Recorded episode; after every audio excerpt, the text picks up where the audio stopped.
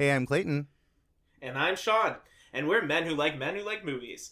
We're two queer men who love movies, and we love talking about movies. And after a lot of urging, we've started a podcast. So we got a little sweaty this week, didn't we, Clayton? What we Very watch? sweaty. We watched 2007's Bug, which I've been so curious about this episode for a very long time because I loved this movie when I saw it after it came out and have visited a couple times since. And you saw it in theaters and hated it.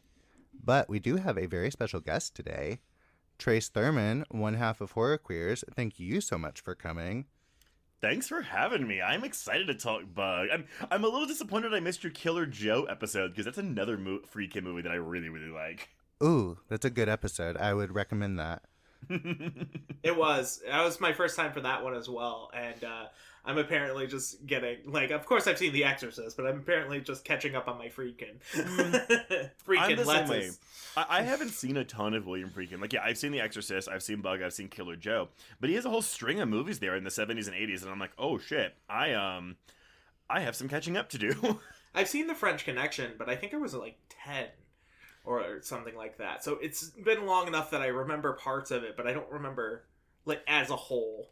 Yeah, I've I've seen Cruising and I've seen The Hunted, the Benicio del Toro Tommy Lee Jones movie he did in 2003. But Mm. like I've never seen French Connection, I've never seen Sorcerer, never seen uh, To Live and Die in L.A. Um, I had no idea he directed Jade. Uh, but yeah, that's yeah. I, I, I am a blind spot on Friedkin apparently. Yeah, uh, other than The Exorcist, uh, my only Friedkin's things I've seen are this and Killer Joe. yeah. Well, and you know, I, I- he did the original Boys in the Band too, which I'm really like. I would love to see that movie too. Yeah, still haven't seen that. So, what's your relationship to Bug? I know I kind of drafted you into this, so it wasn't a, uh, I'm going to pick this from a list, but what made you agree to do this? Well, um, I, so in full disclosure, I have only seen Bug once before this, and it was when it was in theaters in May of 2007. And I was working at the movie theater when it happened, so I had seen this trailer a bunch, and of course, we'll talk about it. But you know, that trailer Yes. really mis missells this movie uh, for what it is. And uh, I went on a date. and I, I had uh, been out for about a year or two, and so I was on a date with one of my boyfriends at the time. Oh, both of us romantic. we were both high school theater kids, and so we uh, we were. It was the end of our senior year, and we loved it. But this is the first and only time I have been in a movie theater where, when the movie ended, like when the credits started rolling, people started booing the screen and throwing popcorn at the at the screen. Um, oh my gosh. and I get why. I mean, you know, you're sold a movie about killer bugs, and you get a movie about two uh, people with shared delusions. Um, I get it, but I just I remember loving and finding it so effective. But I never wanted to revisit it because it's it's not the happiest movie to watch, and it's a real bummer. Um, so I, I I kind of just wanted to jump at the chance to talk about it and revisit it again for the first time in 16 years. Nice. Jesus. 16 years. That hurts a little. I know, right? It does. I don't like to think about it. I, I saw this freshman year of high school, so um, and uh, for me, I actually I saw it when it like the I believe it was opening weekend for it, um, and it was a I did a double bill with my best friend at the time. We went and saw Twenty Eight Weeks Later, and then Bug, and after like 28 weeks later ha- just has like it, it- it's so much fun. There's so much kinetic energy. It's just so much fun. This has a lot of frenetic energy and it's very different than what we were thought we were walking into. And i just remember i remember thinking that ashley judd was fantastic but i thought michael Sh- like and this is just my stupid freshman self i thought Yeah. michael shannon was overacting Mhm. and like now I watch it now, or watching it now, I was like, oh, he's not. We're good. but I mean, he's playing a paranoid schizophrenic, and it, it- it's Yes. interesting. You know, I mean, yeah, like I- I'm 34 years old now, and even watching, I mean, this to me is Ashley Judd's movie. Like she is. oh, 100. percent If there is one reason to watch this movie, it is her performance. But hmm rewatching, I was like, yeah, but Shannon's not really a slouch either, though, because once he starts to really let loose, like with his uh, paranoid ramblings, it's it's kind of you can't take your eyes off the screen. Mm-mm. And I just, I remember liking Ashley Judd. I thought she was, she was fantastic. She when we walked out, I was like, she was good. I just, I did not like that movie. I was, I was like, it is and this is also me being a you know stupid freshman and I mean, but I was like it- it's, o- it's okay to not like this movie, but again, whenever I ask people about this and they say they hate it, I'm always kind of like, well, why don't you like it? Because if the answer is I thought I was going to get a killer bug movie, and that's not what I got, that's not a reason to dislike this movie. right What about what like what it is don't you like? Um, and so that's why I'm also kind of excited to talk about it to see if your opinion has changed and how it has changed uh, since 2007. Yeah, he has not told me anything about what he thought of it this time, and I'm dying to find out. yeah I usually give Clayton little little tidbits Yeah, And no this time tidbits this not. time. I watched this j- one of my watches with one of my friends that hadn't seen it, and sometimes we'll just throw on things like climax and stuff. So I'm like, he'll be able to handle this. It's fine. Told him nothing about it. I was just like, we're doing this for the podcast. I got to watch it, and we watched it together. And then I was like, okay, now that it's done, let's watch the trailer for it. I want you to see how this movie, now that you've seen it, was marketed. And he watched it and was like, wow, uh, that's not the movie that it is, but I don't think I would have been mad about it if I went Yeah. expecting that and then got this. Well, that, that that's higher evol- evolved thinking because most people, when they go see a movie, they want it to be exactly like the movie that that they were advertised. And I don't know what Lionsgate was doing. I mean, this is 2007. Like they're knee deep in the Saw franchise by this point. So, uh, and you know, Friedkin doesn't consider this a horror movie. I mean, he considers it a black comedy, which I don't really see that part of it at all. Yeah, Killer Joe, yes, not Bug. yeah, yes, Killer Joe I think is a comedy, but yeah, for sure. Uh, but it's just like a thing. I'm like, maybe they were like, oh, like w- horror's really like doing well for us right now. And truthfully, I actually would call this a horror movie. It's it's horrifying. Yeah. I was thinking about that. I'm like, what would I even classify this? Like a horror or drama? Yeah, and well, it's based on a play too, so you're kind of like you're, Mhm. you're working off of that. But um, I mean, yeah, I, I find this movie very upsetting. Uh, and so upsetting.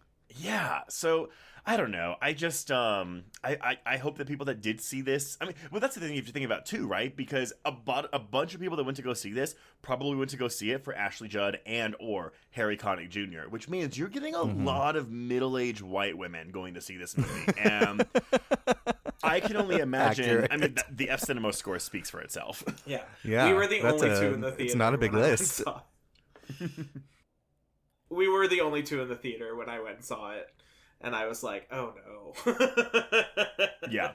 and it was and, uh, I I really do think a lot of it might be the the just I was expecting a killer bug movie, and I think now that I look back on it, I'm like, oh, just just the fun of 28 weeks later. Also, I think like Oh yeah, eked into this. Some movies just aren't because meant to be this double movie- features. Yeah, so this is not a double feature. like you, if I were to do that, I would have had to watch this first, and then Yeah. I think I would have liked. I think I, I think this and the ruins more. would play quite well together, though. Oh yeah, yeah. I, the only difference is that the ruins actually like their paranoia is real. Yeah, I just think they would pair well. yeah, for sure, absolutely. So, uh, would you guys recommend it? Oh hell yeah! This is a five star film for me. Oh, I know, I know, same. um, I will keep you guys in suspense and tell you at the end what I think. But I would recommend this. I absolutely would. I think it's a very, very effective. I- I'm gonna call it a thriller. I'm, so I'm gonna call it a thriller. I mean, look, we can call it a genre film because it is. Yeah. It, it has thriller, psychological thriller, psychological drama, horror, suspense, whatever you want to call it. Um, yeah, So, uh, before we get into this, we just have to shout out. We were talking about this off mic a little bit, but this is going to be really fun for us because a hundred percent we would not be podcasting if it was not for horror queers. That was the first podcast I had ever listened to. I thought Oh, wow. podcasts were dumb as shit before that. and So, I made you listen to it. So you that's even did. the best part. Is You because got, you got me in with an like, episode on the ruins, and now we've talked to Carter Smith about the ruins. We're talking to you guys now. Real full circle moment. I'm saying Joe is here in spirit because he should. Be. Oh yes, I have to apologize for Joe because he is in the midst of Fantasia right now, uh, the film festival, and he he is swamped with screenings and film reviews. But he will be here for a later episode, so it's Absolutely. fine, everyone. hmm So, are you guys ready to get into this nasty little movie? Yeah. All right. Sure. So, this is directed by William Friedkin, famed director of things such as The French Connection, The Exorcist, Killer Joe, which, if you haven't heard an episode on Killer Joe, go listen to it. It's great. Written by Tracy Letts, you know, good old Carrie Coon's husband. It's all he's Mm-hmm. famous for. Um, based on his 99 1996 play of the same name. He also wrote Killer Joe, August Osage County. He's acted in Lady Bird, Little Women. Good old Greta Gerwig staple. Um, and he's a Pulitzer Prize winner for He August is Osage a County. Pulitzer. Uh, August. Osage- We're covering that next summer. Uh, fun fact. Anybody Have y'all seen it? I have. I don't think Shawn has, but I, I have not. Man, okay. Honestly, w- birds of a feather. If you want to talk movies that were also mismarketed, um, you watch that trailer for that movie and tell me it doesn't look like the feel good Family Stone event of the summer. Oh my God! Is that how it was marketed? Oh yeah, it was marketed like that because again, the cast it's Meryl Streep, Yeah. Julia Roberts, a bunch of middle aged white women are going to go see this movie, and it's like surprise incest. Yes. Uh, I went into that just because I like Tracy Letts plays, and I was like, I haven't seen that one, and so I went into it completely cold. And That's good. yeah, I, I prefer to go into movies cold if possible. Mm-hmm. And uh, yeah, if I had seen a trailer that was, I'm so excited. I'm gonna have to watch that when we're finished recording. just look like up the the, trailer the for song August they used County. was like one of those like top 40 songs that was playing on the radio the like the, that whole year the movie came out and i was just like oh this t- does not fit the tone of this movie at all it's See, so dark. I have not. I don't remember seeing a trailer, and I've never seen it. So I'm I'm trying to stay blind. it's, it's I, so I know we're talking about Bug, but really quick, I will say so. In the in the lead up to that movie, I did buy um the screen, uh, the, not the screenplay, but um the script for the play because they released it as like a book form. Um, Mhm. because I was curious because the play is a three hour play, but the movie was just over two hours, so I was like, huh. I wonder what they're going to cut out of this. And they don't cut anything. The script is almost exactly the same. It's just tighter. It's like it's edited tighter, and there's like fewer like beats between lines, and so I like the movie, but I would love to see it on stage because again, you're like, oh, it's the same script, but somehow it's an hour shorter in movie form. It's crazy because you would think it would be the other direction. Yeah, you would think that. It's so weird. I have noticed, I don't know about this, but our guest for Killer Joe read the script for that, and it's very, very, very close. So if that's about the exact same, I would bet that this one pretty damn close to the script for Bug. Well, because Tracy Letts wrote both the, the obviously the plays for Killer Mhm. Joe and Bug, but he also wrote the screenplays too. Um, oh, and actually, I think he wrote the screenplay for all three of them. yeah. So you know, it would it would make sense to me that, they, that he would keep it as, as similar as possible. And also, I Mhm. mean, if you're gonna have someone adapting a pl- their own play for the screen, uh, why not have yeah have the writer of the play? Yeah, I'm I'm so excited for next summer for that. He just writes really good, sweaty, nasty stories, and I love it. Yeah, he's really good at writing fucked up people. Yeah. Best type of people to have stories about. The cinematography for this film was done by Michael Grady, who did work on The Leftovers, and was edited by Darrin Navarro, who went on to edit Killer Joe as well. Hmm. And I think the editing is very strong for both of them. Bug debuted at the 2006 Cannes Film Festival and then was released the following year in May of 2007, where you both saw it. It received mixed to positive reviews, and Roger Ebert had some interesting things to say about it that I will probably mention in a little bit. Friedkin contacted Tracy Letts after having seen the play, and they cooperated on a screen adaptation. Friedkin described the film as the most intense piece of work I've ever done. Michael Shannon had played the part on stage. Lionsgate, however, wanted to cast an actor with more name recognition, but Friedkin was determined to have Shannon perform in the film, saying he brought a unique quality to the, part. Uh, a unique quality. That's a good way to describe Michael Shannon, I think.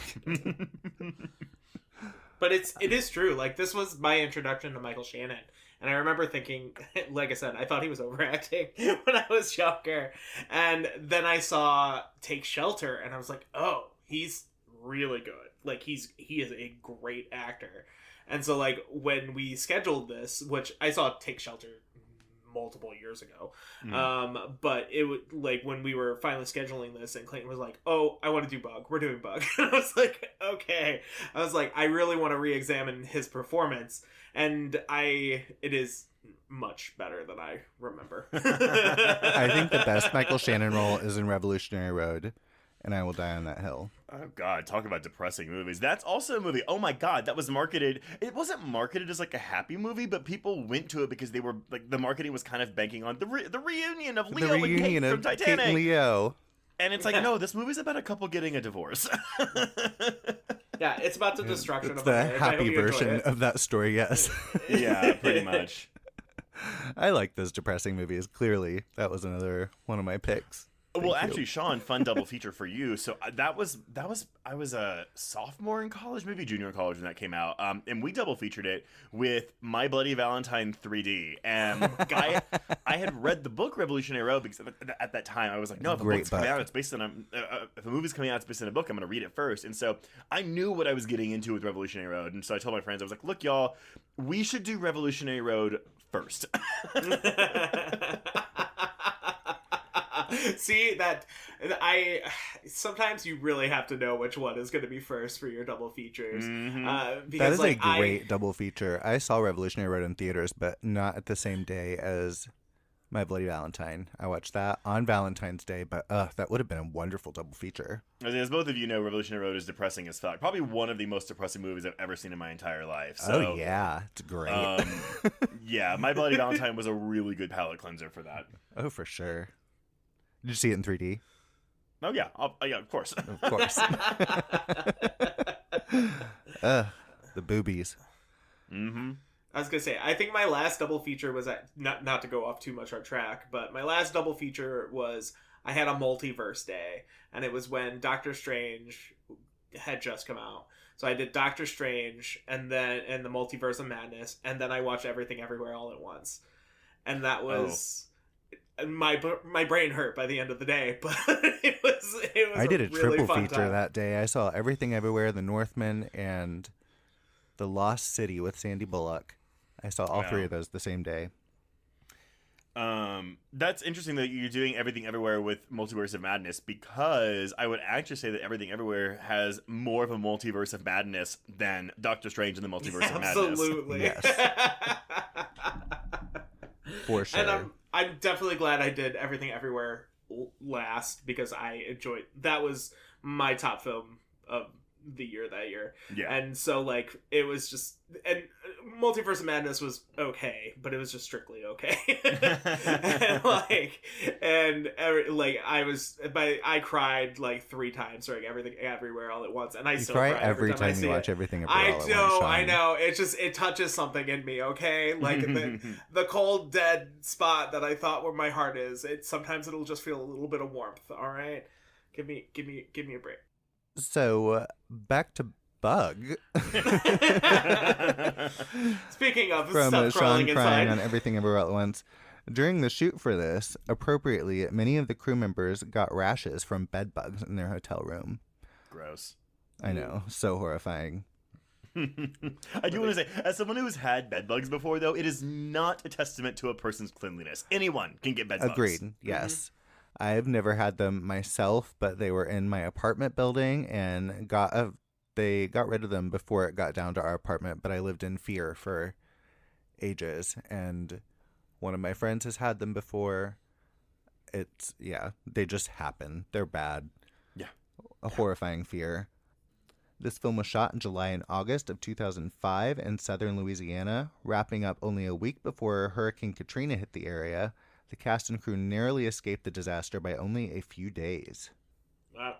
This, I thought, was horrifying and in a completely different way.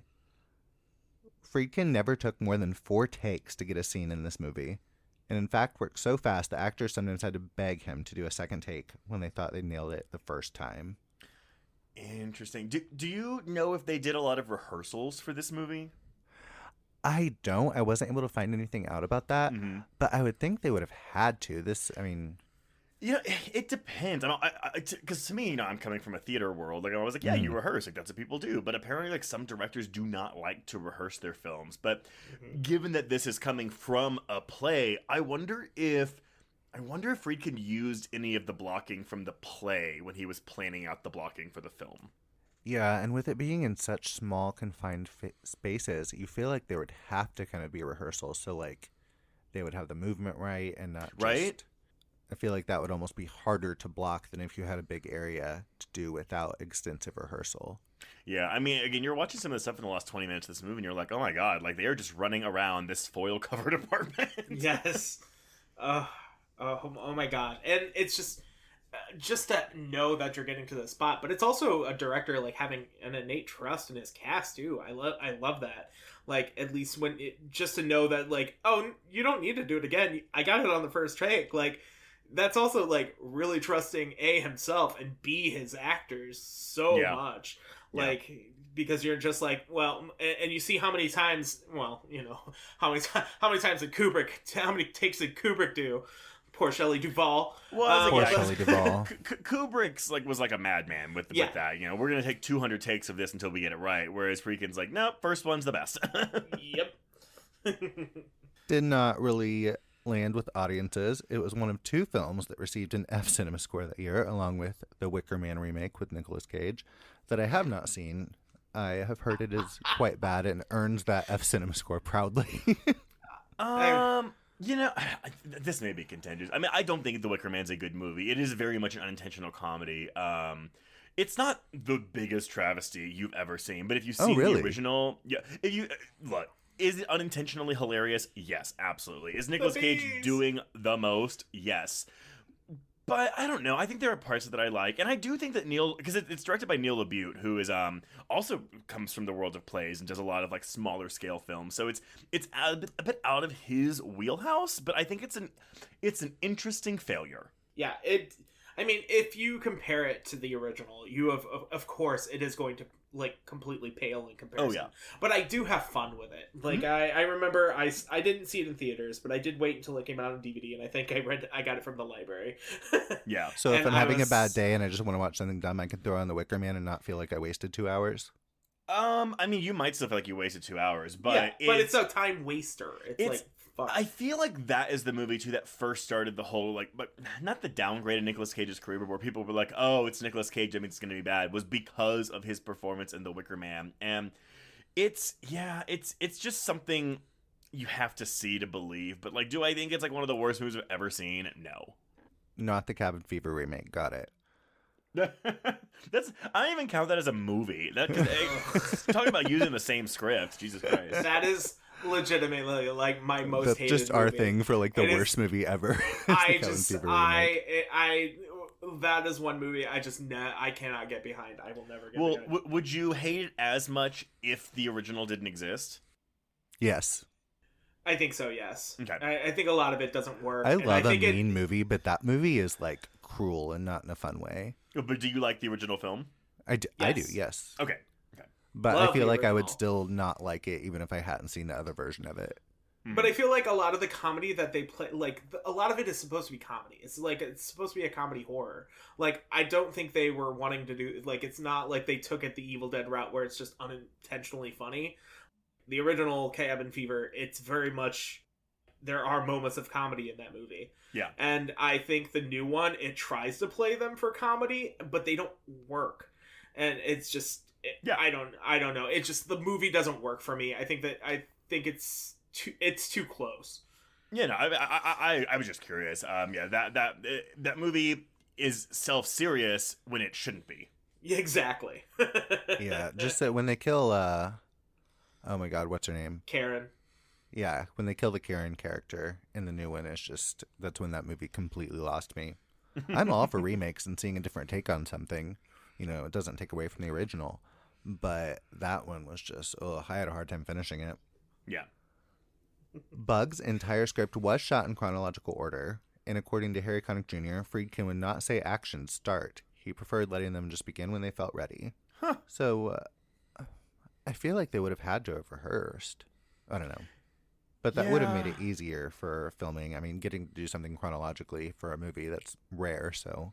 Yeah, yeah. I, I wonder too if it's just like a thing where it's like again, so, so the performances in this film and again specifically Judd and Shannon are so raw that I wonder if he was afraid that if we if he did it like too many times or rehearse it too much that it would feel rehearsed. It would feel too mm-hmm. clean in a way that uh, that because these performances are very are very much meant to be messy and big and so I wonder if he was hoping to avoid that kind of a scenario. Yeah, because I would think that would have, with the places they have to go in this, you would either just be completely worn out and not be able to do it, or it would just start feeling rehearsed. Yeah. But I feel like they would have had to have done some rehearsal. Maybe not for for the final part's fur. God, I'm I was, I'm just imagining the, the, the super mother bug monologue, like doing it over and over and Oh over and over again in rehearsals. Yeah. So uh, this I think is really weird. Jodie Foster apparently was considered for the Ashley Judd role, and I feel like she has such a strong thing to her that it wouldn't have worked at all. I I actually do think it would have worked because Foster is an exceptional actress. However, I She think is. part of the reason I'm so into this film is because I mean, look, this is like right after Ashley Judd had stopped doing her like you know her '90s thrillers. I think she just had her biggest like flop of that genre with um 2004's Twisted, and Mhm. So but that being said, though, she wasn't really known for horror films, and of course we can debate the the genre of this film till the cows come home. But this is not a movie I would or a role I would have expected to see Ashley Judd do, and I almost like the film more because I I'm wrestling in my brain with my image of an Ashley Judd role, which is not this. yeah, like uh, my uh, like I have not seen. Um, I the Clayton's gonna kill me for this, but I haven't. you say you haven't seen Double Jeopardy, I'm gonna scream. I have not seen Double Jeopardy. Oh my god. So like, but that's the way. That's what I know her from. Was like all of those like late '90s, early 2000s like thrillers, and she. So you're right. She is playing almost extremely against type, and you're right. I think it does make this movie even stronger for it, because that's who I would. That's who I see in my head when I think of Ashley Judd. Well, because it's like Judd. uh, again, like we got you know, yes, we've got Double Jeopardy, we've got Kiss the Girls, we've got uh, High Crimes, Twisted, but then on the flip side, you've got these kind of like schmaltzy, Where the heart uh, is, and Yeah, where the heart is. Uh, someone like you, which is horrible. Uh, Divine Secrets of the Ya-Ya Sisterhood. Uh, De-Lovely. So like she's doing, she's doing different genres, but again, nothing, uh, no roles that require as much from her as this role does. Uh, to be fair, I haven't seen a lot of roles in general that require this. Yeah, that's true. Yeah, this is a bravura performance, and it's very. It is very good. In an interview, Michael Shannon deadpanned, I've always thought The Bug was a love story. It's a love story between two intensely damaged individuals, but it's not called Love Story, it's called Bug, so it probably so it's probably about some other things too, namely bugs. so Michael Shannon. So Michael Shannon of him. hmm Is this a love story? Would you would you say that? I, I would, yeah. I mean, Yeah. That, that's not how I would tell people. Like, if I'm saying, "Oh yeah, watch Bug," I would say it's about it's two a love people. story. yeah, it's a, it's about a paranoid schizophrenic who meets another like really depressed woman and turns her into a paranoid schizophrenic, I guess. And uh, that's what it's about. I would never say it's a love story uh, unless it was to someone that has already seen the film and we're like this discussing it. Mm.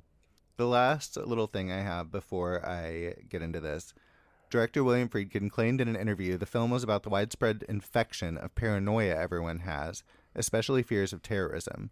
He argued that, in a way, Peter is someone who could become a terrorist, the mentally unstable loner out in the middle of nowhere. And accurate.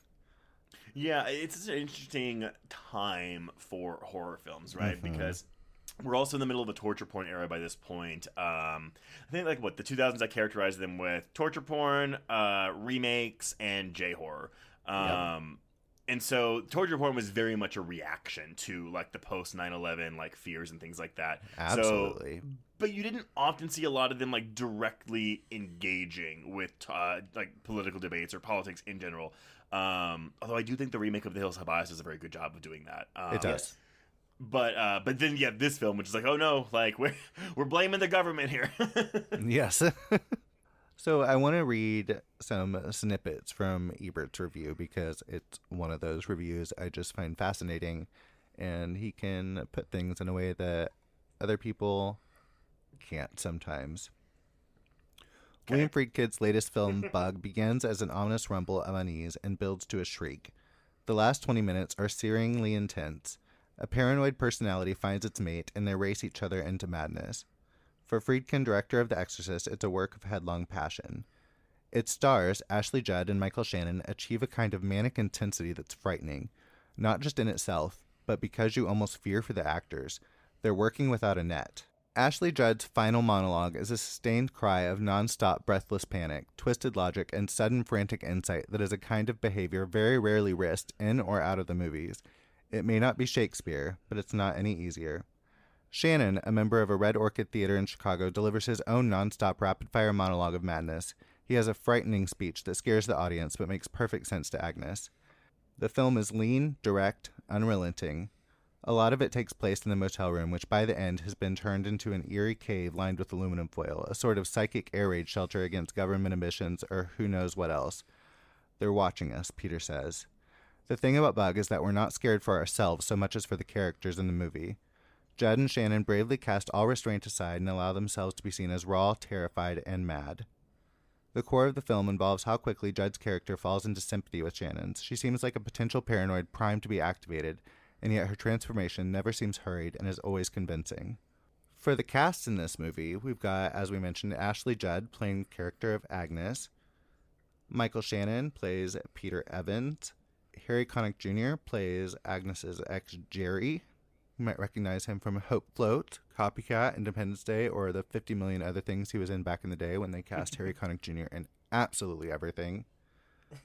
Lynn Collins playing the lesbian friend RC, who is basically playing her character from True Blood Dawn. I was gonna say it's like the one thing that I know her from that and like the Wolverine movies. yes. Yep, that's what I know her I from. didn't even remember. I saw that she was in those, but I'm like, I don't even remember who she was in them. But See, yeah. and I remember that because when I, I was watching True Blood, which actually True Blood would have premiered about three Around the same time. after this movie came Yeah. out. Yeah. Um, but I remember being like, "Oh, that's that girl from Bug." and when I remember dies. always really liking her. I, I, I think she has three episodes before she dies, but yes. yeah, she dies very quickly. But I feel like I've seen the first season of True Blood so many times Mhm. from just watching it with random people that she feels like a much bigger character than she was. yeah, no, for sure. Name like one of whoever's half fairy daughters from a later season, I would have no idea, uh, no idea who you're talking about. But say Dawn and True Blood, I'm like, about I know who that is. Sure, Adeline? Sure, Sean. I don't remember. the one who survives. I just remember because I thought that name was pretty. Uh, she was annoying, but pretty. She was. The name was pretty. Yeah. And our last character that has not really been in anything that I could find of recognition is Brian F. O'Byrne playing the ill-fated Doctor Sweet. But he's nominated for an Emmy anything? award for Mildred Pierce. Well, I I was looking up to like where I had seen him from, and he's just one of those guys. He pops up a- a- in a role probably about the size of his he is in this film. Because I thought he looked A lot. familiar, but I couldn't place him in anything. He was yeah, in I mean, like Pierce. I, pro- I've seen I. The could- HBO miniseries with Kate Winslet. yes. not not the Joan Crawford movie. I, assu- I assumed. Yeah. I just I did. That's one of those things that I feel like has had several adaptations. So yeah, yeah, but no, I mean, like I, I've seen him in Million Dollar Baby. Could I tell you what he was in that movie? No, I couldn't tell you. But no, I, I I think he does a lot of TV. So honestly, I feel like I've seen him in a lot of TV shows. he has one of those faces. I was just like, he looks familiar, but I can't place any of these characters. I did watch Mildred Pierce, but it's been a minute. I just remember. Well, he's Rachel nominated for an Emmy for it. Horrible. Yeah. Veda Pierce is the worst. so, you guys ready to get into the plot of this cheerful, cheerful movie? yes. Yeah, let's crawl inside. Mm, yeah. So it starts out, and we hear the phone ringing. Do we think it is actually ringing? I do. Ooh, that's a great question. um, I'm going to say yes. However, I am completely open to the idea that it is not ringing. Right. Um, for me, I, I was I when you I read that question, I was trying to think of it from both sides, and I absolutely do think that it's too much of a coincidence for Goss to be out at the same time, and then her phone starts ringing. So it just feels a little bit too contrived for that for like her to be like tortured with her phone ringing, and like her ex is out on bail. I, I, I mean, I think it, it, it if it's not real, it does help plant the seeds to make her transition from. Well, I was gonna even say mostly stable woman because she's never stable at any point in this movie. I mean, Mhm. when we meet her, she's drinking already, uh, going to work. She spends the night doing cocaine, like whatever. And so, I, I don't even buy her transition into like full blown paranoid person that unbelievable in this film. However, Mm. if if knowing that you're starting the film with her hallucinating these phone rings makes it easier for you to make that transition, go with it. Right. I just Yeah. always think Michael Shannon does answer one later. So like he and like I I I don't feel like their delusion has like completely started yet. so for me, it it does feel like there's a little bit like it, you're kind of at the point where I I think this is Jerry in some ways. Like I think Jerry is absolutely trying Yeah. to just like fuck with her because like he can't. yeah. Yeah. I have no When I idea. see it. I, could see it either way. I Well, go, I I mean, go the- back the and fa- forth. the Every fact- time I watch it, I wonder. The fact of the matter is, it's like because we have, and we'll talk about them, because we have these helicopter like sound effects and lights later in the film, which very much are just in their heads. hmm If we didn't have those scenes, I would say no, the phone is actually ringing. But because we do have those scenes, it's never 100% clear when what we are seeing or hearing is real or in their heads. Absolutely. Yeah, for sure. So, is this one of the sweatiest movies ever, or is this one of the sweatiest movies ever made? it's It really sweaty. is. it's like this and the remake of Texas Chainsaw Massacre. oh my god, Oh, that's so yes. sweaty too. Mhm. They got Vaseline spread over their it's bodies. why it's one of the reasons I always like for me I always feel like Tracy Letts is kind of an updated version of like Tennessee Williams because I Mhm. always feel like Tennessee Williams plays are always like kind of gritty and very sweaty and you know like Cat on a Hot Tin Roof and you know, a streetcar named Desire and I just feel like he's very much an updated version of Tennessee Williams. It's how I've always seen No, it. well, uh, honestly, you you hold on to that when you watch August Osage County. I know you said it, and I was just like, "Oh, he really is. It's really." In more ways than one, somebody had to take up the mantle. What do you guys think of the character of Agnes, just in general? She's devastating, man. I I feel so bad for this woman, and I, I can see audiences being like, "Oh, I want to know what happens to the kid. Like, what what what- what happened to the kid?" It's like that's not really the point of the movie. Um, I think she's a very frustrating character, but she's also a very understandable one. Mm-hmm.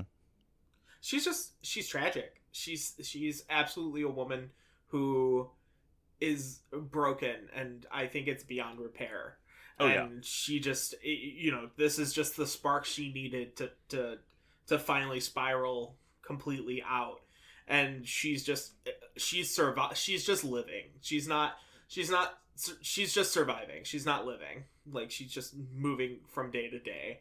And Well, it's yeah, I mean, like- like, heartbreaking. There's a part late in the film where she says, you know, I stopped looking for him a couple years ago. And I think that's really the moment when she died, like when she gave up on life completely. And again, like that's where it's like it makes her switch into buying into Michael Shannon's bullshit all the more believable because it, well, he says it. He's like, I, I think you're lonely. You, she is such a lonely person, and yes, she has this friend RC, but like she's living in this fucking like cheap ass motel Mm-hmm. every day for God knows how long she's been there. I mean, at least two years because her ex knew where to find her. Mm-hmm. Mm-hmm. I feel like you're not supposed to stay in those places more than well, some of them rent by I know, but that's always supposed to. I feel like that's like a temporary thing. Well, Some- yeah, I mean, yeah, you, you're not. It's. I don't think it's something you're not supposed to because technically, if you have the money, you can stay there for as long as you want. Um, right.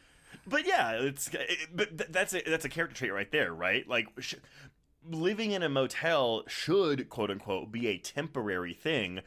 So why is she still staying here? Why doesn't she rent an apartment? What is the answer to that question? And she even says she's got a sister out in San Diego and everything, but instead she's living out in the middle of nowhere, And working she's at also this bar.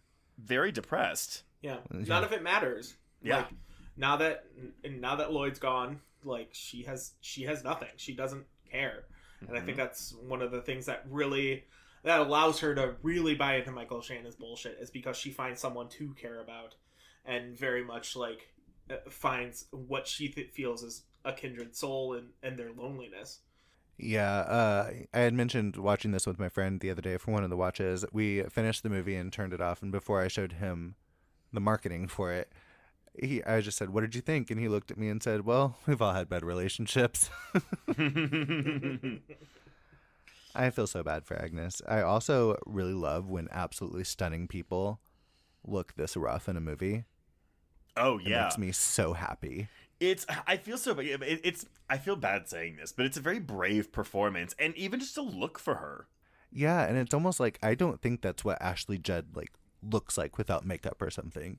I I think they did things right. It almost reminded me of like what they did to Charlize in Monster.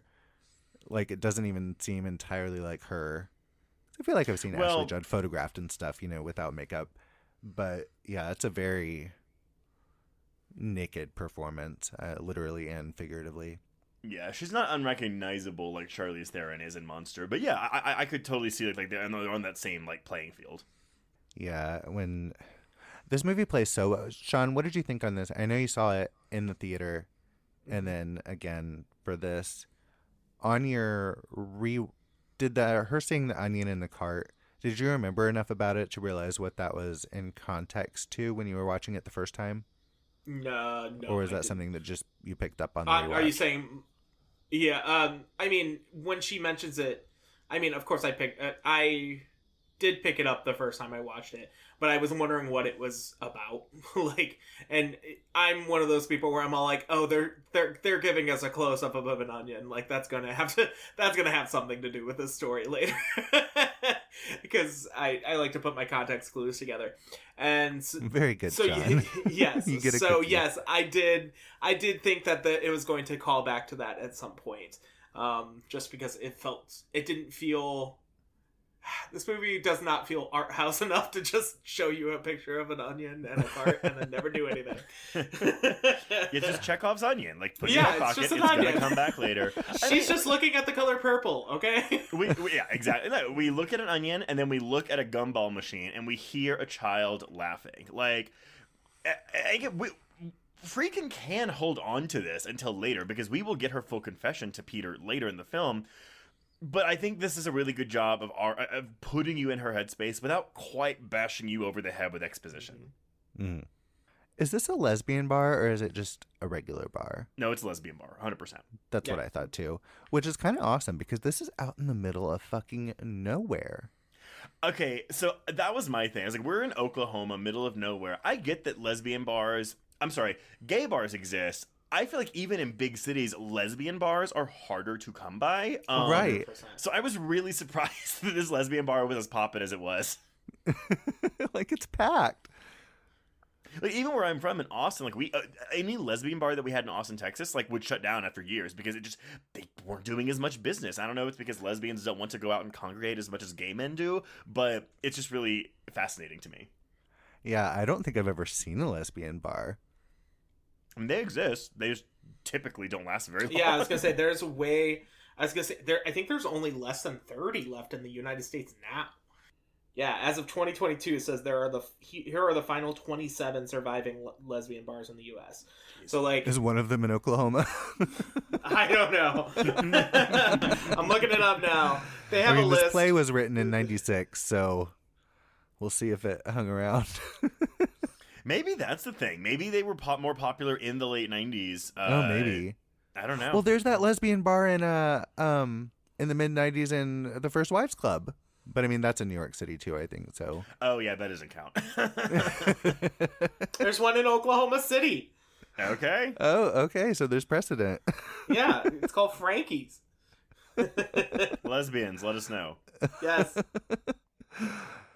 So at this lesbian bar where Ashley Judd is a waitress, we meet her best friend RC, Dawn from True Blood, and find out she's dealing with some custody drama at home. sorry i was just gonna say i remember the first time i watched this movie and w- when i saw it in theaters i was like oh if they kill her i'm gonna be so depressed She's not in I- the movie as much as you think she would be, but you know she's got to deal with La Voice. Yeah. yeah, i just i really liked her character she uh, she just seemed uh, like very genuine to me like a good Well, friend She's the Especially only a sane character in the film. She's Mhm. also the only like like good quote unquote person in the film because Right. I mean, look, we've got a cast of five characters here. Um, it's as Agnes and Peter like delve further into insanity, into madness, you you as a viewer are latching on to any semblance of quote unquote normalcy that you can in this film, which makes the scene we'll get later when she does confront Agnes, and the last time we'll see RC in the film, it makes it all the more frustrating and sad. Mhm. Yeah, for sure. Her and uh, Lavois, wonderful name, BT Dubs, are trying to adopt Lavois's children, it sounds like, and they're having trouble. Son. And they're like, nobody's going to give kids to a couple of queers. And Ashley Judd gives the wonderful line, probably could have picked someplace better than Oklahoma to be a homo. Oh, I wrote that down. Absolutely. we live in Indiana. We feel it. Yep. we say homo a lot in this movie. Like They it- do. It cracked me up.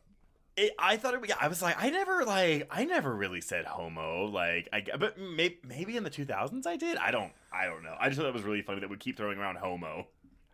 So in 2010, I believe it was, I was I had some college experimentation. I had already been out for a few years, but I dated a girl who was actually on our Killer Joe episode and I was at her room. I wasn't at Purdue anymore, but I was visiting her and we had, you know, had a night of lovemaking as you would say. And no one would say that. Ba ba boom. if I could make it any more awkward. And we were getting a little bit of weed. And so my weed guy from Purdue came to meet us and we very clearly, you know, have sex hair and come outside to get our ganja. And he looked at me and like he wasn't somebody I ever interacted with outside of getting weed, like didn't know him. And he was like, No offense, but I could have sworn you were a homosexual. Oh, I've never been called a homosexual. That's I, that is the only time I ever have in my life, and it was the funniest thing. Like her and I still laugh about it, and yeah. So I feel like them saying homo is logical for some places, but that's the only time it's happened to me. But it was very funny. and all the other homosexuals. The homosexuals. Um, also, I'm sorry. sworn maybe you were a y'all- y'all- homosexual. Y'all might have covered this in your Killer Joe episode, so I apologize. This is like not new information for y'all. But did y'all see that Michael Shannon originated the Emile Hirsch role in the play?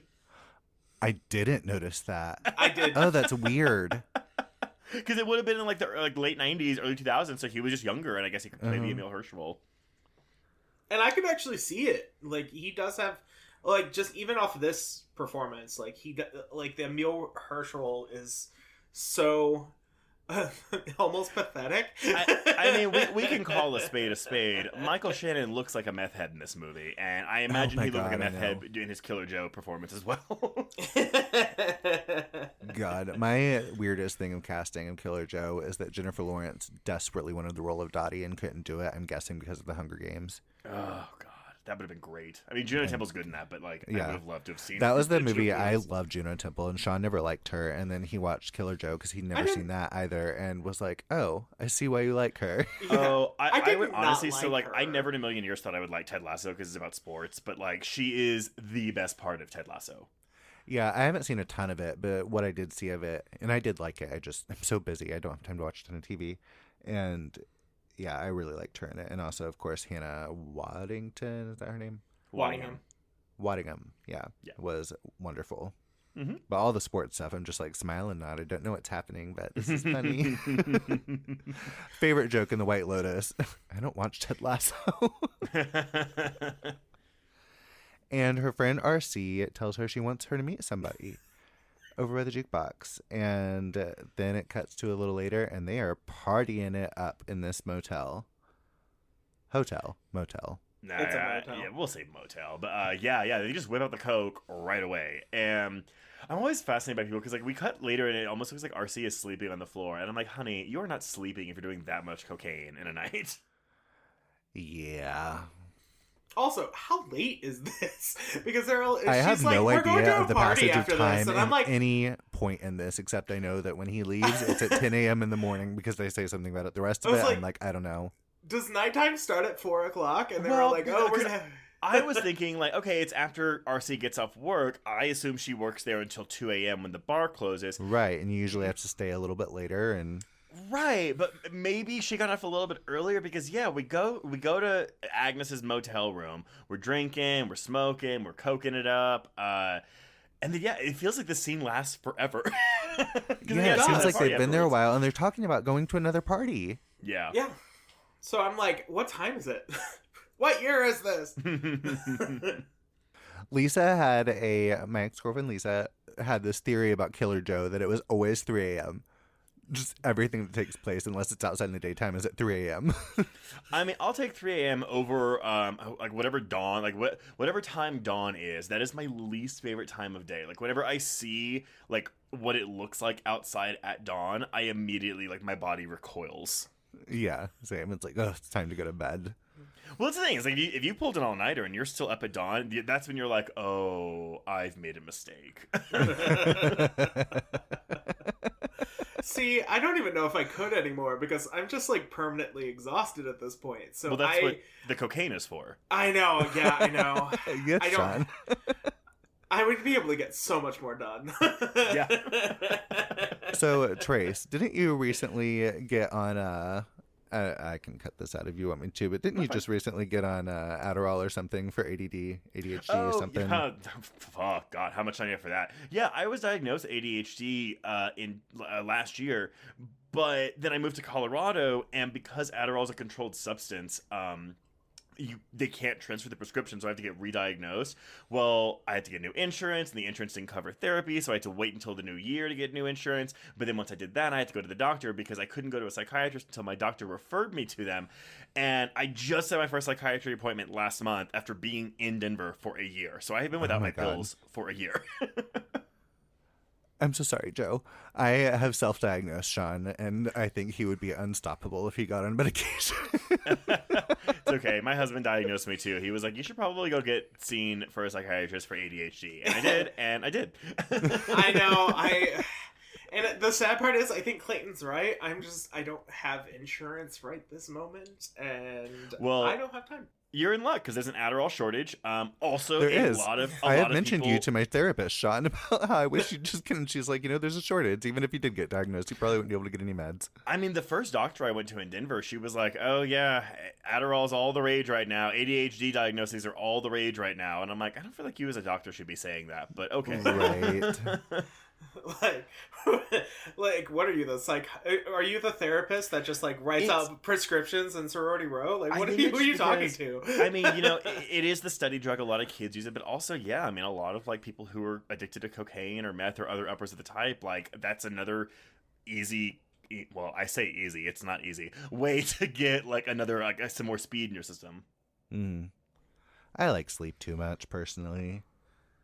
Well, that's with with Adderall. It has like a time release, but if for if you're doing cocaine all night, then no, you're not going to be sleeping. No. I will say, I identify a lot with Agnes where she's pissed off that someone brought a stranger over to her place without warning. I would too. A- again, he looks like a meth head. Yeah. I- yeah, Could you he- imagine Michael Shannon and you didn't know he was Michael Shannon just showing up at your apartment? Also, when when they're talking and he comes out of the bathroom and he's just like, "I'm not an axe murderer." I'm like, so, like you. That's the first thing. Like, I would not mention the fact that I heard that axe murderer would conversation. like, I Hmm. I I was pulled over once. Um, weird weird tangent, but like I was driving home from a friend's house. It was like probably 12:30, 1 o'clock at night, and just normal. We were just hanging out. We weren't actually drinking. weren't doing anything. It was it was like I had to work at like nine the next day, and it, I get get pulled over. And the guy's like, "Oh, I have to check and make sure you're not an axe murderer." And I'm like, "Do I look like one? Like, what?" what- I and that is what sticks with me whenever anyone says I'm not an axe murderer. It's just like apparently a cop thought I was one once. I'm thinking. I know, fascinating story. Keep going with the movie. Chainsaw under the bed. Um, got my eye on you, Zayday Williams. He tells Agnes she's very beautiful, and she tells him she doesn't take compliments real well, and same, do not. Her friend RC bounces. Peter decides to stay, and when RC leaves, they kiss each other on the mouth twice. Why do girls kiss each other so much? I do y'all think that maybe Agnes and RC had had a torrid affair before? I kind of wondered that. Yeah, I, I, it's not clear. I mean, yeah, this very much could be just a platonic girlfriend thing, but given the fact that, I mean, we make RC a lesbian for a reason. I feel like so. I, I don't know. I, I, I, I could buy into the to that fact or that, Right. that idea. What do you think, Sean? Well, Torrid and affair or just also- friends? Well, it, I mean, if it is a torrid affair, it would make what uh, Jerry says later when he's like, you know, what would happen if I thought you were going queer, like right? that would make that even more. That that makes it even scarier because then it's it's an active threat. Then it's a hate crime, Yeah. not just domestic violence. So I would, yes, I think that I think they have, you know, done. They may have done some stuff. I like this reading. Perfect. I really love that Michael Shannon's like, I make people nervous because I pick up on things, and I think he just makes people nervous because But uh, the thing is, I, I do find his performance in these moments very disarming. And for someone like Agnes, who is craving human connection but can't get it or chooses not to get it, this is because she's almost like a, a recluse in that motel, except for when she has Yeah. to go to work. I, again, I buy into this. Like, he's very disarming, he's very personable, and he doesn't seem, he seems off, but he doesn't seem full blown insane yet. hmm Yeah. Also, have you guys ever met someone like this? I mean, maybe not that extreme, but What, someone who Weird suffers dude? from like delusions? uh, maybe not delusions, but just one of those like kind of off people, like conspiracy nuts, just like somebody random at a bar that's just like, ugh, I don't want to get stuck in conversation with them because they're gonna. Well, I mean, that's uh, honestly, again, going in, not to go back to the end again, but as we get mentions of the Unabomber and like uh, the Oklahoma bomber guy, I'm like, oh, he's basically what QAnon people are. Oh my God, he is. Michael Shannon is seated for the sound of freedom every show.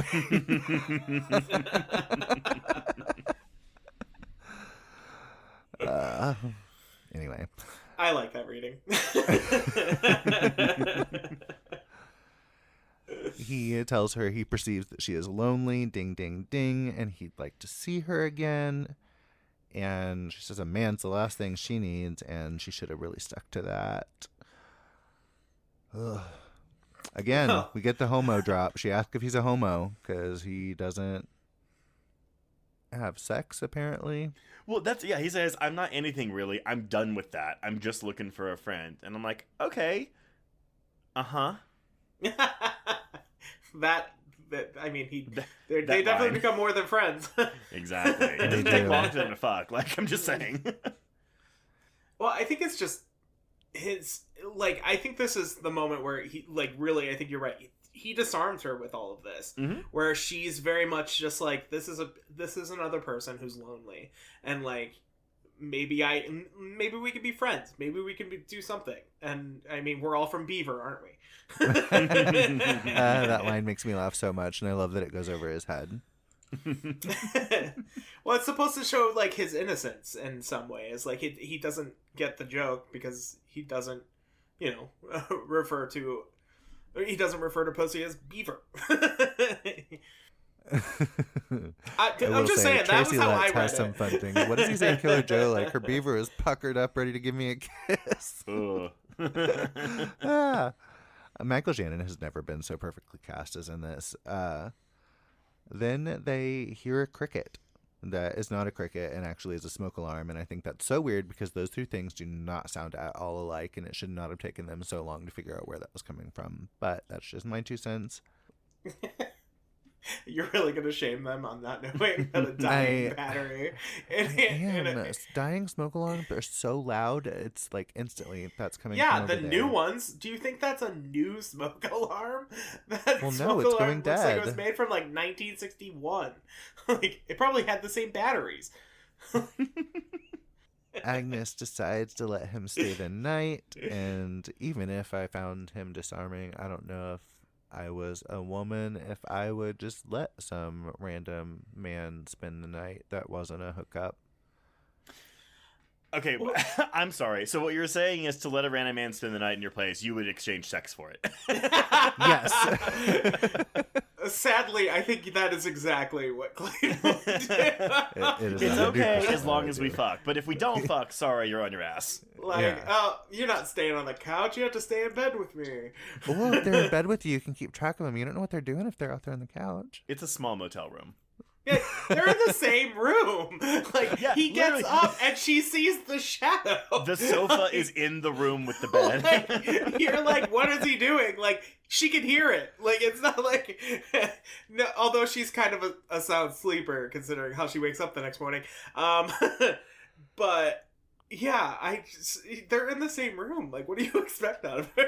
I don't know. I just maybe it's because I've, because I've seen this so many times, and I'm used to Michael Shannon playing these type of characters that I just see him, and it's like red flag, red flag. Um, and I feel like I don't know if I was a woman, it'd be so scary to be a woman. I, I mean, feel uh, like You, you're right. You're a hundred percent correct. But again, everything we have already discussed in the first what twenty minutes of this movie, Mhm. where it's like, she, yeah, she, she will accept this because she is lonely, depressed, a drunk, coked out, like all of the above. right. that's fair. And you I have see also how- been lonely and depressed and on drugs, And I mean, and we made also questionable see choices with men. we also see how and, and and this is going to happen in the next scene how jerry treats her and how she like views herself Right. like she has no self-respect for herself she doesn't care like and that's the whole that's the whole point of agnes is she just she doesn't care about anything anymore And that's what's so devastating about it. And again, I, I, I've been saying frustrating a lot about this because it is frustrating when you are not in that mental state to watch someone just dig themselves deeper and deeper and deeper into this hole. And again, this isn't even the worst of it because, as you said, yeah, we're about to get the return of the ex husband, which will fill in the puzzle pieces as to why Agnes is the way she is. How startled would you be if you woke up and Harry Connick Jr. was in your shower? Um, probably pretty startled yeah. um i live alone so i'd be startled if anybody was in my shower like, like i would just be like oh my what I will say, though, he is looking real good in this movie. He looks does. so good in this movie. Yeah. Like I know you mentioned Copycat earlier, but it's like he's not attractive in Copycat. He's No. like what He was his name in in- that D- daryl Daryll Lee Cullum. Daryll Lee Cullum. I love Copycat. That's such a good movie. oh, yeah, Copycat, also a five star film for me. Agreed. Also- Absolutely. We've got a good episode on it. mm. Oh, I do. Yes. Yes. Yes. yes, you do. I have not covered Copycat, but you have, and I listened to that one, so love Copycat. I would love if Harry Connick Jr. showed up in my shower personally, but yeah, Agnes's ex Jerry has uh, come in, let himself in. Very abusive ex. Good times to be had. Uh, Shawn, you had a note in here. Explain. Uh, so one of the things I did notice is, uh, we when she sees that it's Jerry, her hand that's holding the coffee cup shakes, and it tells you everything about how she's feeling right there. Like and who, like we've already gotten notions of who Jerry is, um, especially from the calls, but when her hand like her hand legitimately shakes like the coffee cup shakes and it was something because I watched it twice today, um, which was a lot of intensity. And but I the second time is when I really noticed that, and I was like, oh, like she like this, like she puts up a brave front, but you could tell like she's terrified, and I think that's really important to who Agnes is and like what Jerry has essentially put her through. Yeah, I love that she keeps saying she could take care of herself, but isn't. he gets really pissed off at her, asking her if she went queer and what would happen to her if he really thought that. She's like, basically, I'm a raging dyke. Me and RC scissoring on the reg. and Well, uh, because we find out it's like a throwaway line that he's found Jesus, I guess, since Yeah. his time in prison.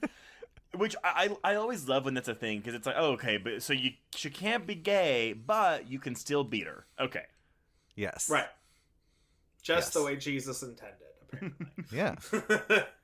Keep your bitches in line. Psalms 42, verse 7. We find out he tried to kill her. I thought her that was in in the past. Deuteronomy. Sorry. Honestly, that would fit in Deuteronomy. Ugh. Hate that I grew up in the church. It's fine. It's fine. That's what my therapy is for. we find out he tried to actually kill her in the past when he was bad on drink. And uh, how did he not go to they we find out he went to jail for or prison, I guess, for armed robbery, but how did he not get in trouble for trying to kill her? she would have to report him. yeah, Mm, she does. She, doesn't never seem reports like she would have. Yeah, no, like she, she's battered, like textbook battered wife. hmm And I think Well, she it- did it- get a court order at some point. Well, she yeah, she got a, qu- a restraining order against him, but he ignored it. And again, I feel like for that to matter, she would have to continue to report it to be like, "Hey, he Right. did this." And I feel like at a point she just stopped. Mhm. True. And I think in a lot of ways, like because we'll see it more later when Michael Shannon is doing all of his experiments with the microscope and he has all of Lloyd's stuff out. Like when, it, like when Jerry grabs the shirt and like smells it just to like smell his son again. And I think in a lot of ways, I think she hates herself because of everything that happened with Oh, she- Lloyd. Absolutely That- does. Like she, so she, that she blames she- herself for this. Exactly. So I think she takes everything that Jerry gives her as punishment for what happened to Lloyd. Well, and and not helping matters though is that Jerry blames her too and doesn't Mhm. make this a Mhm. secret. No, he's like, you were with him. Like this was your fault, and that's exactly. And it also so that's why she control accepts over her as well. Well, Yeah. and the thing is, is he apparently he was bad before it because she says I was thinking about taking Lloyd and going to my sisters in San Diego anyway, Mhm. and then he d- like that she just never uh, got the chance to or decide, decided not to and that's one thing is she allows that guilt to just use let it, it, that guilt allows her to let him use her as a punching bag essentially without Yeah, I mean, she brings up their missing son that we don't know is missing yet, and he fucking pops her one, and then has the audacity to be like, "Whose fucking fault is it you got smacked?" And of course, she's like, "Mine." Textbook, absolutely hmm. textbook. Yeah. And it does. It just adds to the tragedy of Agnes because like this is a woman who's completely broken that like even if she doesn't completely like I feel like she absolutely believes that. Like it's my fault I got hit. Like she doesn't tell him to get out. She doesn't fight back. She just and I don't know if it's survival or if it's just such an innate like an intense hatred for like who she is and what her life is that to just let it happen. And I it's really intensely adds to the tragedy. Yeah, it's it's a bummer. Michael Shannon comes back at this point. He had gone out to get some breakfast for them, and we get a lot of alpha male posturing that makes me so uncomfortable. Sorry, I'm just gonna keep laughing over your. Yeah, that's a bummer. Um, It is a bummer. it- I'm just like, man, her life is so sad. You're like, yeah, bummer. Um, by the way, Michael Shannon. Um, sorry, I just that was it. Just made me laugh. Sorry, Michael It's Shannon fine. and Alpha Alpha Male Posturing. Let's go. Every single scene with Jerry and Peter together makes me so tense. I hate it. I hate watching guys do this. I don't know how you guys feel about it, but I hate it. Well, and it's funny because I feel like in this one they're on uh, some sort of level playing field, but then on the next time when he when Jerry breaks in, like it feels a lot more like Jerry like until the end of it, Michael Shannon is very much like playing like defense. And I think that's it, it- I think th- I think more of the alpha male posturing comes from Jerry as opposed to uh I forgot the character's name. Oh my god. Peter. Peter. Michael Shannon. I was like, oh my god. Just watched this today. Um, yeah, so from Peter, you know, I feel like a lot more of it comes from that. I think he just Oh, kind it of hundred percent all comes from Jerry, but I s- just I hate it. Have you ever? I, ugh, I hate seeing it. I don't like it when it's done to me. I just I don't understand where that comes from in some guy's brain. I just ugh. Trace, how do you feel about uh guys pulling that shit? I uh it's gross. I I don't deal with a lot of straight men in my day-to-day lives. Uh, I do, unfortunately. Some of them are quite awful. Um, I have spent don't some know. time at redneck bars. I've I've witnessed this. I mean, yes, no, I, I, it's just, I don't know, man. It's, yeah, it's just unsightly. Agreed. yeah. Uh, he finally GTFOs, and he does. And Agnes admits they were together long enough that she still gets scared at night, and they're getting to know each other, and she's trying to take care of her beat up face and lies about having kids, sort of. Lie of omission, sure. I, I like that we at least address this like right away because he already Mhm. knows she had kids. Yeah. hmm Oh, I'm sorry, a kid. Yeah. And uh, I greatly love the moment when Michael Shannon's like, I don't like that she that he hit you. And she just says, Can't say I'm wild about it myself. and uh, he goes on to basically explain what's going to happen in the movie and that people can do things to you and they can drive you crazy too, which is Well- what he does to her. So th- okay, this is the thing. So okay, so he does this whole thing where he's like, "You think I hate you?" And she's like, "No, I don't. I don't hate you. Like, why would you think that?" And this, I'm I'm so conflicted with this Peter character because this to me is like. Uh, uh, manipulation tactics Yeah. 101. My exact thing I wrote down for the yeah, I know you hate me. I just wrote down that quote and then so mani- so manipulative. That was yeah, my but here's the thing. I'm also because he is clearly a mentally unwell man, and so Mhm. I am not 100% sure if he is being consciously manipulative at this point, or if this is just how he knows, or h- how, how he really feels. I- I don't really know what to make of it, because I also, like, we don't always know when he stopped taking his meds. Mhm. But nevertheless, this is manipulative, whether he knows it or not. Yeah, Right. for sure. I don't think it. I mean, it matters whether he knows it or not. I guess, but for all intents and purposes, it's just manipulative. It's fucked Yeah. up. hmm Well, it's like, And- uh, and she plays into it, right? Because she's already at her weakest because her her ex husband just beat the shit out of her. hmm Yeah, and she's lonely. She's scared. Ugh, it's sad.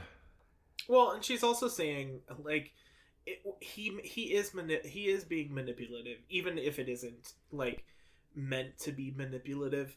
But he's also she's seeing a softer person. Like he's listening to what she wants. Like he's at least he. I think he's trying in some ways, and I think that's a lot of the reasons why she ends up like falling for him is because he is like when you compare him to Jerry, like Peter is a you know like a little bit more of a of a better man, minus you know the paranoid schizophrenia. Um, but you know he's she. I think that's a lot of what really gets her to like almost fall in love with him is him in these like little disarming moments like oh i know you hate me and she's just she is sees someone who is just as intensely lonely as she is and ends up i think this is really the moment that she's well of course you know what happens next but i think that really is what pushes it over for her Yeah, she says, uh, I don't have a lot of friends, but the ones I have, I'm real good to. And he comes right back being manipulative again about, well, you don't trust me. You lied to me about having children. And then she tells him what happened. Trace, you want to tell Mhm. us her tragic story? Um, shit, she, she she was in the grocery store with her kid Lloyd. By the way, my real name. And she, Really? Yeah, my my name is Lloyd Dennis Thurman the Third. That's wonderful. um, but yeah, she I'm a realized second, she for- so I, I can relate. but yeah, she realized she forgot an onion. Went to go grab that Chekhov's red onion from earlier, and uh, kid disappeared. 10 years ago, six years old. Yeah, so he'd be 16 years old now. Although, hey, uh, no, it doesn't really matter. Do we think this kid was merely kidnapped and is being raised by another family, a la the deep end of the ocean, or is this kid kidnapped and murdered? Uh, I'm going with kidnapped and murdered. Oh, I have always, for some reason, assumed he was kidnapped and raised by someone else. Have you all ever seen that movie, uh, The Deep End of the Ocean? It's Michelle Pfeiffer and Treat Williams from like I have oh, not.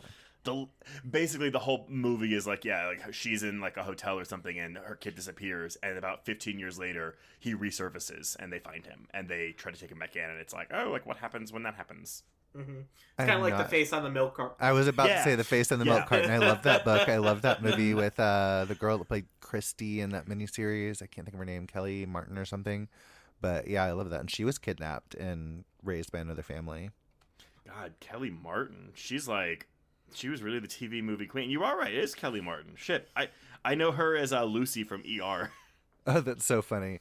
Yeah, I'm a you know grew up super Christian. I saw that Christy miniseries with her and Tyne Daly, and yeah, it's my main thing. But she was she was in tons of TV movies. yeah mm-hmm Peter asked her. If, well, she said she stopped looking a couple years ago, except in her dreams. She still looks for him in her sleep, and he asked, "Do you ever?" And can't even finish saying it, and she's just like, "No," and she's like snot acting here.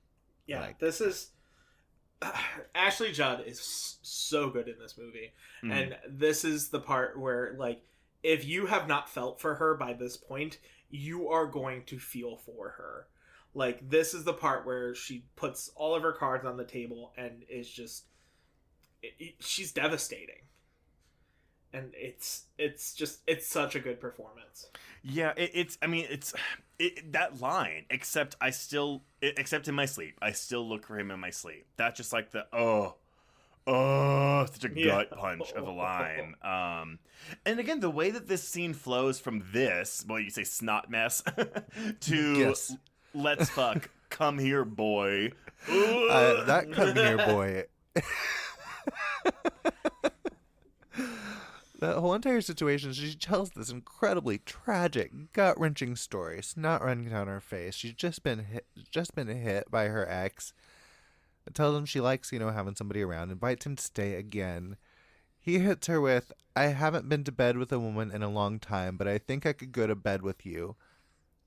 Incredibly She's like, flattering. that's all she needs. I- yeah. She's like, But all yeah, that's- I'm ready to go. yeah but that's exactly it that is the that is the spark she needs like she doesn't like she has bared her soul to him and he still accepts her for her, so for her like yes that is absolutely the next step because he is looking at her and he's seeing her and still wants her Well, and for her i think that just makes it like she's just she's now in this mm-hmm. and they're both in very vulnerable places. And I don't know about y'all, but like honestly for me, like sometimes the horniest I am with my husband is after a couples therapy session because it's like you spend, you know, that hour like being really brutally honest, being very vulnerable, mm-hmm. and there's something very hot about that. And so, while some may view this scene and be like, "Well, that's kind of weird," like she's just like sobbing over her missing kid, there is something that's almost an aphrodisiac about like confessing something like this to someone. Nice. One, it also I, I feel like, I, and I have I have never been in that situation to do, but I feel like it would almost be like you're kind of really getting to know someone. Like you're not you're you're learning to love someone again in, in a different way than you did before Mm-hmm. because you're learning uh, who the per you're learning more about who the person is rather than you know just your normal everyday like we met at a bar Getting to know you fuck. bullshit. Yeah.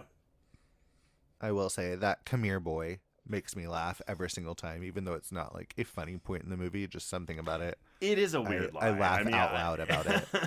it's but I read it as her trying to take control of the situation because it's a very mm-hmm. dominating line of dialogue, and so It is. It's very That- dominating. that's how I read that. Like it's like yeah, so she, she's just spent the past like five minutes like being very vulnerable, and this is her kind of like hiking up her boots and stuff, and being like, all right, I- I'm in control now.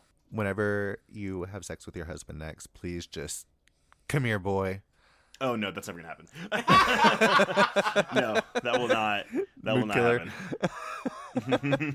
then we get the sweatiest sex scene in the history of film, pretty much. Yeah, I remember the first time I saw this too. I was wondering if it was a body double for Judd because we're getting a lot of close-ups of her tits in this scene. Um, I don't think it is a body double though. I don't think it is get- either. Yeah, because we'll get her fully naked later in the film. Yeah, she goes naked a couple times later in it, and I feel like if she's going to show herself for that, she would have for this. hmm It is so sweaty. I can't even describe how sweaty it is. Like full streams,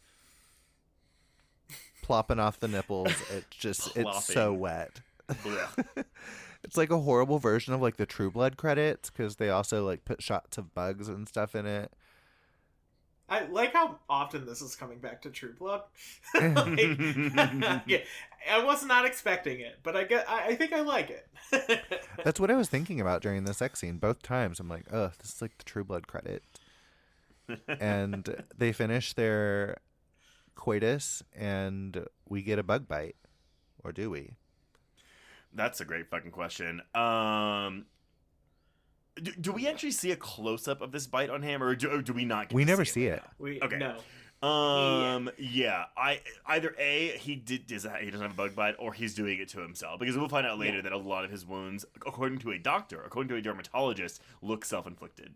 hmm Well, her wounds are his are he they. I mean, we absolutely like. I absolutely believe he did them to himself. Yeah. But like, it's just hers that are self inflicted. That initial bug bite is the what I always wonder about. I'm like, did he actually get bit? Cause she's like, oh, that looks like a spider bite, and the rest of the stuff, you know, she's like, I don't I see mean, anything, but she did very There's much There's like a red mark on his chest too, which But- I wondered if he just scratched himself, and then that's what really sets him off. I, I will tell you this though. So, so I, I said earlier, I've had bed bugs before. I've had bed bugs once before, and I've had scabies twice in my life. And again, scabies doesn't matter if you're clean or not. Has no bearing on that. But uh, I should just say that before we were like, oh my god, Trace, like how have you gotten like scabies Ew. twice and bed bugs? we try our best not to judge. But here's the thing, here's the to get rid of either one of these things, like scabies, you have to rub a cream all over your body, leave it there, like sleep in it, not wash it off because it's like killing. Because the, the scabies are like microscopic mites under your skin. Um, Horrifying. But like you don't know. You don't know if it fixes them, if it kills them because it takes a couple days for them to actually die off. So you'll still be getting like the scabies marks on your body for a couple days after applying this uh, killer cream. Um, same with bed bugs. Like when we had bed bugs, and honestly, it was bed bug. Um, I learned that I had like I guess an allergic to bed bug bites. So I would if I slept in my bed, I would wake up and I would have an enormous welt somewhere on my mm. body, and it was one of those ones that would itch so bad that it was like it was it was painful. And Yeah, I'm get it- super sensitive to bed bug bites as well. yeah, and so if I slept on my couch, I wouldn't get anything if I was in my room. But like, it's a thing where it's like my apartment complex kept saying like, no, there's no traces of bed bugs, and historically, like bed bugs hunt. It's not packs, but it's like a group of them, right? So you get like a line of bites on your body somewhere. I was just getting one bite somewhere That's so weird because uh, yeah, it's usually like a little row. Oh, and, and so again, though, what your brain goes through when you're like, okay, I'm going to bed tonight. Am I going to wake up tomorrow and have a bite? Am I going to wake? Up? Have I gotten rid of these things? So the It paranoia makes in this going to bed really, really anxiety inducing. Yes. It's horrifying. It's horrible. It's fucking horrible. And so even watching this movie when I'm like, okay, well these people are actually like medically like unwell.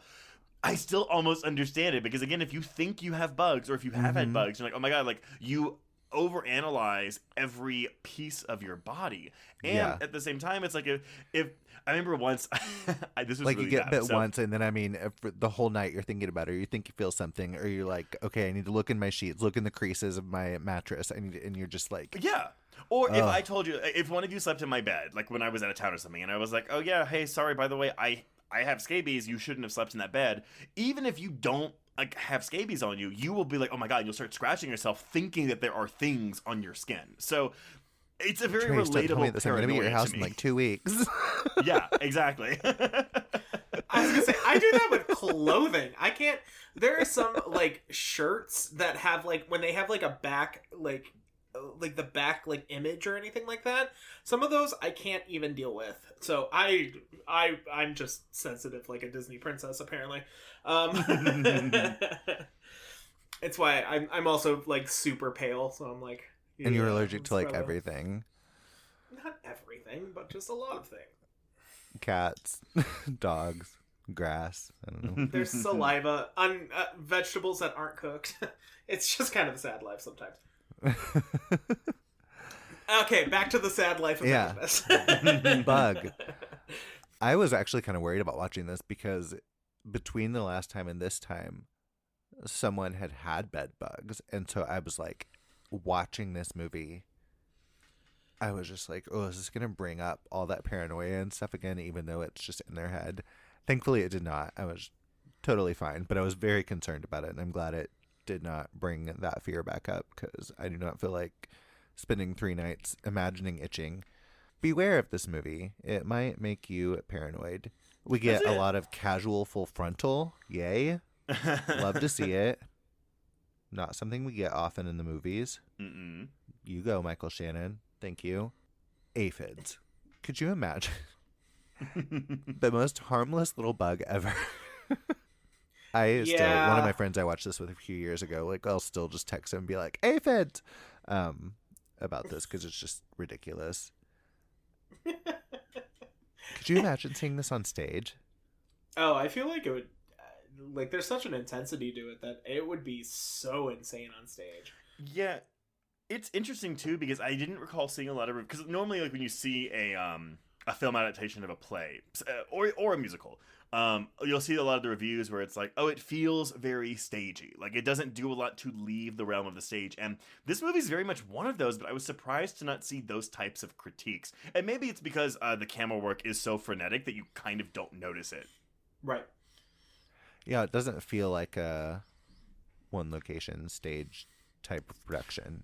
I would say for a similar scenario, uh, if you can stomach Roman Polanski, you should actually check out his film Carnage, uh, which is I love Carnage. Oh I my god, too. Kate Winslet is so good in that. Speaking of Jodie Foster, yes, Uh, but but that's also a movie that takes place entirely in an apartment. Mhm. Uh, and I don't think that the camera. And granted, that's a much different like genre of a film. That's Yes. a comedy, but it it feels. funny. it, but it feels like you're watching a filmed version of a stage play, whereas I don't think you always get that here. Mm-mm. I forget it's based on a play. hmm Well, Marcia Gay Harden won a Tony for it. Nice. Well, and another thing with this movie to make it feel bigger is we also get those sweeping like you get your immense zoom in, you know, from the beginning when you're when when you're coming into the motel, and then you also get establishing shots of like nighttime and outside the motel. So it does feel like at least even if the the film is in the same spot, at least time is moving in it, which sometimes doesn't always work and like for plays. It just feels like everything's happening. You have to be told it's happening kind of or like if they have to they have to show it in some way and they do Mhm. a good job of showing it in this one the time passage because Yeah. this is when things start to fall apart for them Speaking of t- the passing of time, how long do you think the span is from the beginning of the movie to the end of the movie? How long of I thought it was like a week, maybe. yeah i thought it was about a week is what i was expecting at, um, at least three days um, is what i had in my mind. Hmm because they have to go and pick up this aluminum foil. They have to go like so much they get all the foil? they buy every type of bug spray there is. Like there's there's at least it all of this just builds time.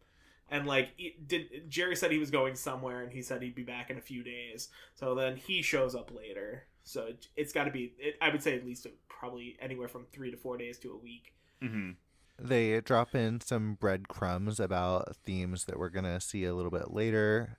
She keeps calling the bugs a he, and he's like, you keep assuming it's a him and not a matri- matriarchal type with a big brood. And she's very impressed by the word matriarchal, which I find charming. myriad Myriad, nice. Uh, also, when this episode comes out, which is the 28th, Fathom Events is doing a showing of Heathers on the 30th only. So if you have a theater around you on the 30th, you can go see Heathers on the big screen for its 35th anniversary. You're welcome, everyone. Hmm. I am going to try to go myself because I have not seen Heathers on the big screen and I would like to. Hmm. we find out that he was homeschooled, which I wrote down. Oh, well, that explains it. I don't know how you feel about homeschoolers, but anyway, oh, you're You a have more- paranoid schizophrenic because you were homeschooled, aren't I'm you? gonna say you might have more personal experience with that than than I do. yeah, I mean, I, I I knew some homeschool kids in my church days, and Mean Girls had it pretty close. On the third day, God created the Remington bolt action rifle. For the man could fight the dinosaurs and the homosexuals. they keep looking for these imaginary bugs that Agnes cannot see, and he is insisting are there. The whole time he's just badass naked, marching around this apartment. It's great. and he talks about why he liked her. Because she's like, You haven't been with a woman in a while. And he tells her she's different. Ladies, if some guy tells you you're different, red flag. Panty dropper. Yeah. Yeah. She doesn't speak the codes, and then he goes on say there's a place inside of you that's just you. It's really important to keep that space sacred. Sex and relationships cloud that space and make it difficult to be just me. He does, however, say, you know, just personally, not everyone. So I was about to get on my high horse about him saying that because you can have sex with whoever you want, people. It's fine. It's not going to cloud your whatever. You're fine. we get this wonderful trailer moment where she's just like, I like hearing you talk. And I wish she had met somebody better. I really want that for Agnes. Well, it's RC's fault.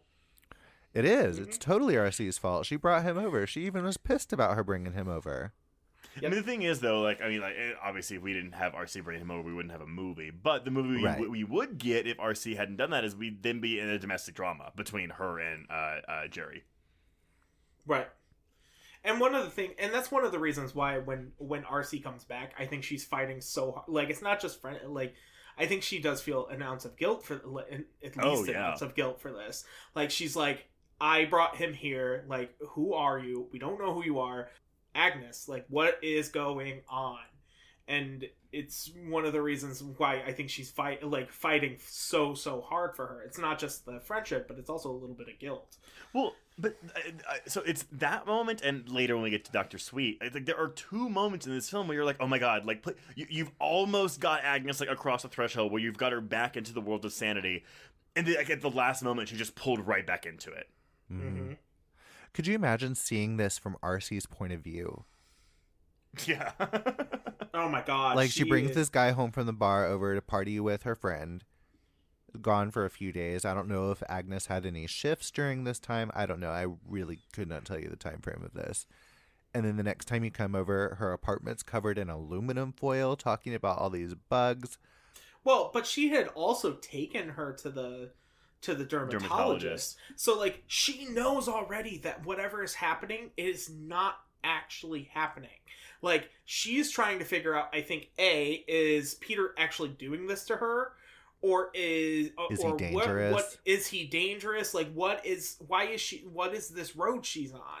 And I think that's one of the reasons why she like uh, she's she's just like what the fuck? That is interesting too, because i because like, we only leave this motel a couple of times, and mostly in the beginning of the film. Um, Mhm. It seems like too this dermatologist appointment would have been a good opportunity to leave the space of the hotel room, and so I'm trying to figure out Friedkin's thought process behind not doing that. And the only thing I can think of is that by this point in the film, he wants you to feel trapped with these Yep. characters. oh I- yeah I think you're 100% hit it right on the head. Like I think at this point like the paranoia is so high that if you were to leave it like you're you're giving the world you're you're bringing the world in and the whole point of and I I I made a note in here uh, that Clayton was talking about was of this is a very much a very good representation of a folie à deux or a madness shared by two Right. Clayton because I know he's been what he Ah, did not know yeah what that i was meant. like i don't know what that means Oh. i know that's the subtitle for the new joker movie with lady say, gaga wait, but just wait until Joker Two comes out, then everyone's gonna know what folie à deux means. yeah. Right. And that's one of the th- like so this is very much a movie like this is their madness that is shared. And there's actually two sub classifications of a folie à deux and there's folie imposée which is a dominant person um, forms a delusion and imposes it on another person or a secondary person with the assumption that the secondary person would not have become deluded if not induced or there's one called fo- folie simultanea um, or simultané. Um, uh, my French is bad. Sorry. Um, either two people independently experience psychosis under the content of each other's delusions, or two people morbidly predisposed to delusional psychosis mutually trigger symptoms within each other. So, and that was going to be one of my questions: is which one do you think Agnes and Peter are? Because think it's the first one. yeah, I think so too. But if we go back to the to the ringing phone, is that a sign of her psychosis? And then he's sharing in her psychosis, and the more that the two of them mutually trigger their own symptoms within each other, which is one of the reasons why I wrote down both of both of these because I think there is a there could be a reading for both you know, fully imposé and fully simple simultaneous. I just, I'm not even gonna try. I'm loving hearing you try. simultané. I was like, yeah, no, I should have practiced those. but yeah, I think there could be a strong reading for both um, because it is very much like he brings his delusions in. But if we're looking at it as she was already predisposed predisposed to have those delusions, is this the two of them just? Is it his self destruction that brings her to the edge? And she feeds Or into it it, with their- him too. Like, would if he gotten so far into this if she wasn't so willing to like, I don't know, to go to the edge with him. yeah. So that was Either my little uh my little Wikipedia for uh, or my little Wikipedia psych psych for today. Some people are just bad together, you know. Yeah. Yes. The speaking of the phone ringing, the phone rings and she's like, "I'm not gonna fucking get it. It's just my fucking ex." He answers it and gets even more paranoid. He's like, "It's just static. They're watching. I've got people after me." He doesn't want to talk about it. She's getting that whole "I ain't the kind of woman who moves from man to man" on him. He doesn't want to tell her, so he leaves. She full on breaks down, screaming in the bathroom, and he Mm. comes back and he tells her his military story. Oh, Shawn. boy. Trace, Mhm. whoever, what do we think of his story? It's paranoid ramblings of a madman. Yep. I mean, you, you could also. I mean, it's also PTSD. Because here's the thing: Do we think he was born this way, or do we think that it was his time in the military in the Gulf War that that spurred this madness? I mean, you you don't get enough either way, but it, it could be both. Like if we're looking at a at a like how he does and blame the government, like you know, in a Mhm. post 9/11 kind of world for this, which wouldn't Well, have happened in the written in original 96, play. though. I know, but yeah, I, that's what I'm saying. But if he when he wrote the screenplay, if he was incorporating aspects of that, then yes, then that could be very much seen as a you know like his PTSD triggered his paranoid schizophrenia essentially. But you could also look at it as he was already paranoid schizophrenic. He managed to pass his psych exam, and everything in war just exacerbated it. Well, because he's also a deserter too, right? hmm Um, yeah, I mean, he goes on. He, he blames, you know, um, the, the AIDS epidemic on the government. Um, we get a lot of blaming the government for a lot of things here. Um, he eventually says that the Jonestown massacre was the government. Yes, Yeah. Jim Jones, He and makes then they Jim were Jones they into were- a good guy. they were assassinated by the government. sure, but Dan. yeah, th- I mean, again, this is your first taste of what the the final twenty minutes of this film will be like. But I do think this is the moment when uh, when Agnes fully transitions over into his line of thinking because this is when we get the first use of the faux helicopter. hmm Yes. And also, so I feel like it's really the military screens pretty well on mental stuff because obviously uh, they need to be careful about that. People are carrying around guns and going into stressful situations. But I've known a decent amount of people that went into the military, and as a general rule, they are very fucked up. So, I don't know. I'm not a psychiatrist, but I feel like a lot of it probably was triggered by what happened in the war. And I know he, they say later, you know, he's been in a military hospital for four years and then busted out. And he says he went AWOL after they, you know, doing all their tests on him and all his bullshit. Well, and those tests were probably just psych evals. yes, I'm sure they were just like, we want to get you better. You're kind of crazy and dangerous. I mean, that's again my my big thing is uh, because the film doesn't give us a ton of information, but it's like, why are they only sending this one guy after him to get him? Yeah, it and he even says, like he's more of a danger to himself and others. So they should maybe send a fleet of people after him. Yeah. Well, but I think it's exactly that. I think he thinks that the only person that he is a danger to is himself. So he's trying to I think he's trying to save him, but I think the fact that the two of them find each other and they feed into their yeah, they create such an intensity that like it essentially burns everything in its path. Oh, yeah, know, it- literally it- and figuratively. it's the worst kind of codependency. Exactly. yeah. So when he finally meets her and like is in like I I, think he's he realizes there's this is a woman who's so deep in the delusion herself that like he kind of he's I think he's trying to play it safe. like I don't think he realizes just how dangerous the two of them have become. Yeah, and I mean, we'll get to this when we get to that scene, but the way the doctor talks to her, I'm fascinated by it. But he mentions in that, and again, I don't know how much of what he's saying is true and what he's playing into, but he's like, you know, the FBI and CIA or whoever are after him, Oh, but they just sent me. Th- uh, th- uh, th- that is him realizing, oh shit, you're crazy too. So I have to then Yeah, be he's a very part much your like delusion. talking to her how he does, but I I feel like somebody like him that had busted out would have people looking for him aside from this random doctor. Well, but Yeah. I I mean, I think it also depends. Like, if he's yes, he's a paranoid schizophrenic, but if in this in any other situation, he seemed like he was fine. So it is until he meets her and they go on their whirlwind romance, he was just drifting, like he said. So I don't think he's burnt out like this before because he hasn't met anyone like her before.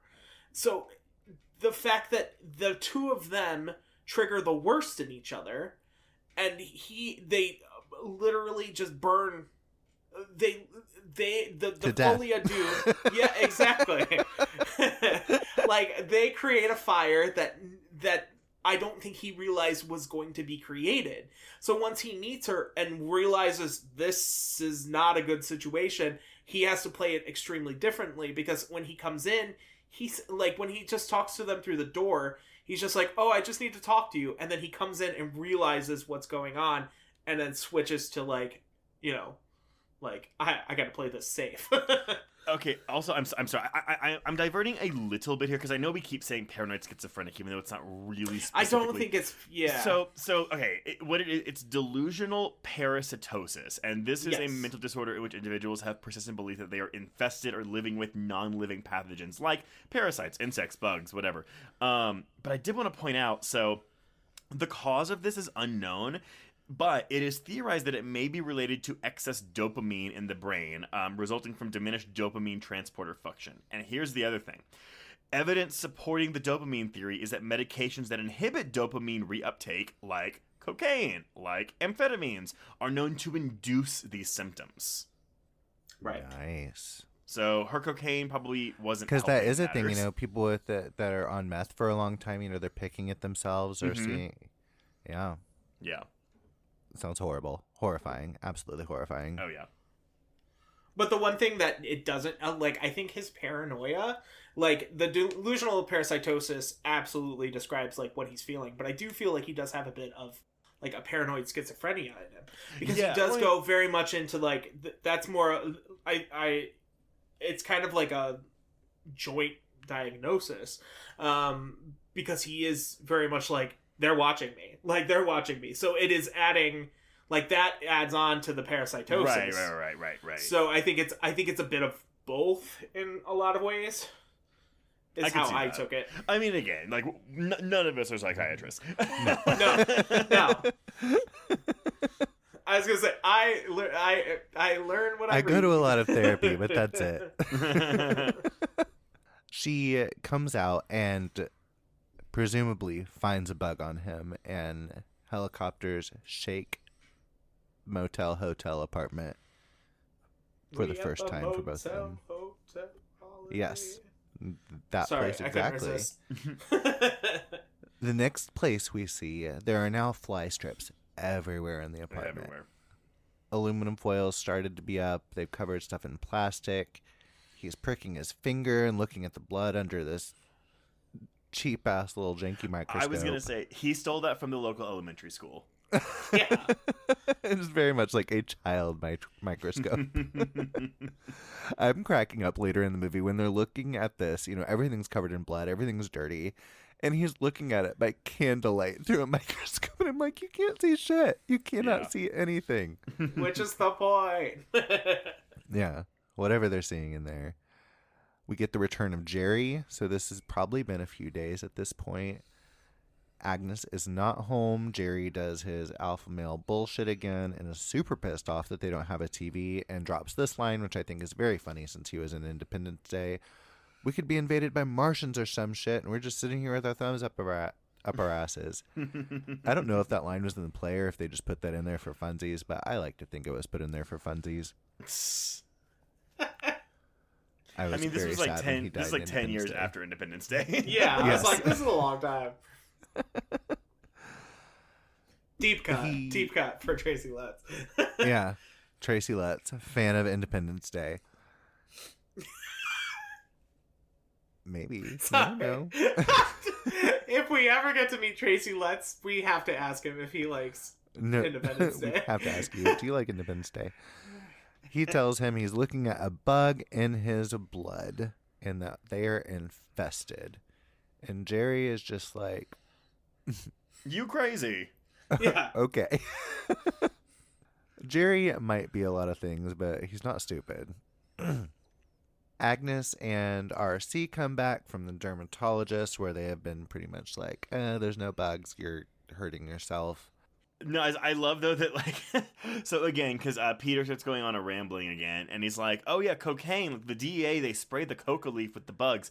And Agnes's reply to this, I love Ashley Judd's delivery. She just goes, "Oh wow, thanks for telling me." Like I- very, I very wrote that down too. I serious, thought that was so funny. She's like, oh, thanks for telling me. Yeah, like it's Yeah. not So sarcasm. grateful. She's being co- totally sincere, totally just like, "Oh my god, th- I'm gonna stop doing cocaine now." Yeah, this Yeah. is. I was gonna say this is how Agnes quit cocaine.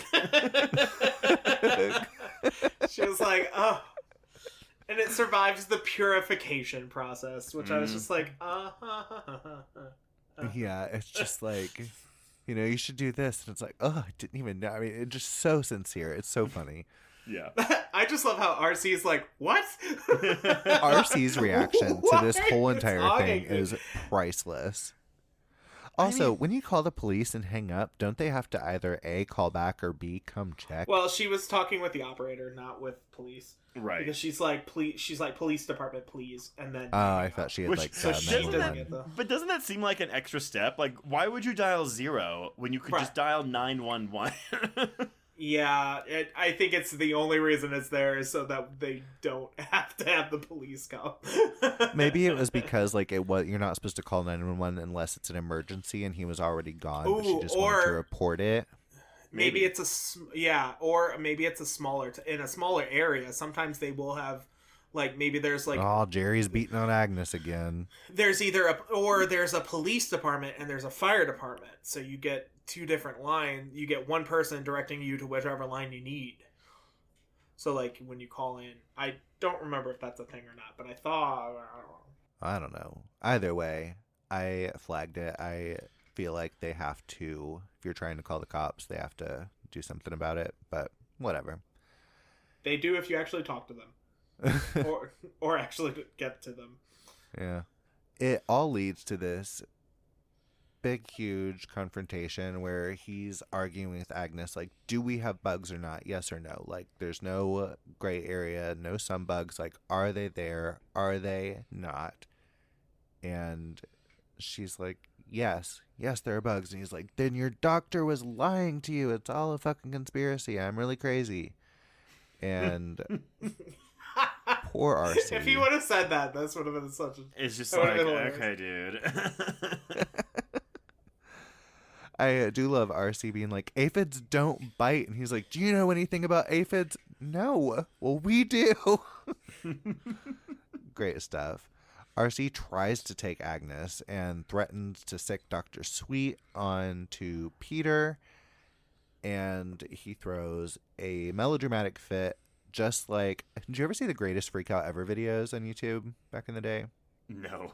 No, I don't think so. He didn't. That guy that like freaks out, uh, he gets mad at his brother and he tries to like shove a remote up his ass. Like, No, I, I, I cannot say that I have ever heard um, of this. you guys should look this up. It's a thing. There's a ton of them. This kid just like gets mad about everything, like ridiculously mad. Like his mom cuts off his WoW account or something, and he like flips out one time. Wonderful stuff. But this Mhm. is the type of thing he does. This rage fit that Peter throws is exactly what this kid does. Anyway, that doesn't look it up. It's it's very funny. But yeah, he throws a fit that practically looks like a seizure, and it works. This okay. uh, This is great though because this is also uh, Agnes will full on just slap the fuck out of RC, and that's the last time we're gonna see RC in this movie, y'all, because she is out of there. Yeah. Which, I mean, there's nothing she could have done. Not really. I don't think at this point Agnes was. I don't think Agnes would have left, even if she, Mm-mm. even if my, even if Peter wouldn't have freaked out. I think Agnes is now in this for the long haul. I think this, I think that the madness has fully consumed her, Oh, and yeah. she's just not. She's not leaving. Well, There's and the, no the but the physicality of Michael Shannon's performance in this scene is, I mean, this is this is part of the reason why I would call it a scary movie because like th- this to me is horrifying to watch. Like it's a Mm-hmm. crazy person, self inflicting pain in a manipulative way to get his girlfriend to stay with him. Yeah, no, you're absolutely right, and it, it, it really is. When he throws himself on that bed, it just feels visceral. Like it really does. Like it feels like he is actively trying to hurt himself, and it's enough to make her stay, and it, she stays. This was another moment that Ashley Judd's performance when she is screaming at RC to get out and she's like, This is the only thing in the world I have. Why are you trying to take it from me? Get out never come back and then she screams at her like so primally to get out of here. It's Yeah, it's- astonishing. Like it makes it makes me flinch every single time when she's Well, like, Get out of it- here. I mean it's But that's the that's the thing though, because like Ashley Judd's character Agnes is such a a, a doormat for the Mhm. first half, maybe even two thirds of this film, and so it's almost like we're watching her get empowered, but it's like for all the wrong reasons. Yes, exactly. She gets, she finds someone to be empowered for, but it's the wrong person. Yes, uh huh, absolutely. Yeah. So uh, they have a talk Mhm. while they're covered in rashes and scratches and are looking pretty rough. And Ashley Judd tells him, I think this is kind of the central thing of the movie. All we ever talk about is bugs, but I guess I'd rather talk to you about bugs than nothing with nobody. Yeah, Not I've that I've got much to too. say unless I talk about misery, and who wants to hear that? Yeah, no, I wrote that down too. That, that that's like the key to her character. I mean, again, I can see someone watching this and being like, "Girl, like, what the fuck are you doing? Like, come on." But she's been at rock bottom for the past ten years of her life. yep. I mean, possibly more because I mean, she are she's been with Jerry since before Lloyd because that was their kid. So Yeah. Well, but she says she even says that Lloyd was the only bright spot. Mhm. Like, and so once she loses Lloyd, she loses everything in her life that is good. And so her that's the whole that's the whole point of this. Is she finds someone who while he probably doesn't make her as happy as her son did, he shows interest in her and like she feels she she has something or someone to live for again. And some strange way also to die for. Yeah, I mean that's the thing. Before the uh, Lloyd disappeared, she was just a battered wife. Now, Yeah. she's even worse. yes. this sequence is so hard to watch. Michael Shannon's like, there's an egg sac under my skin and it's in my tooth and I have to get it out. Ugh. Yeah, th- I think this is probably the big set piece of the film. I would argue it is the the climax, but in, if, if you're coming for like the horror, the gore of it all, Mhm. there's nothing quite like tooth trauma. Yes, I felt bad. I it got to this scene and I looked over at my friend that I was watching this with because I hadn't seen it in a few years and I forgot how bad it was and I almost apologized. it. Oh, Shawn, how'd you feel about this tooth pulling oh, sequence? Um, well, it made my face hurt a little bit. Uh, I honestly, uh, the funny thing is, is there are some of this movie that I did remember from when I saw it, but that was not one of the parts I did. And like when he pulls out the pliers, I was just like, "Oh no, the tooth! I remember it now." and so I'm watching it, and I'm just like, "Oh no, this is yeah, it's pretty rough." Like I, I'm not a flincher, but there was a couple times where I was like, there was there was some wincing. Yeah, I watch New French Extremity for fun, and I have a hard time watching this scene.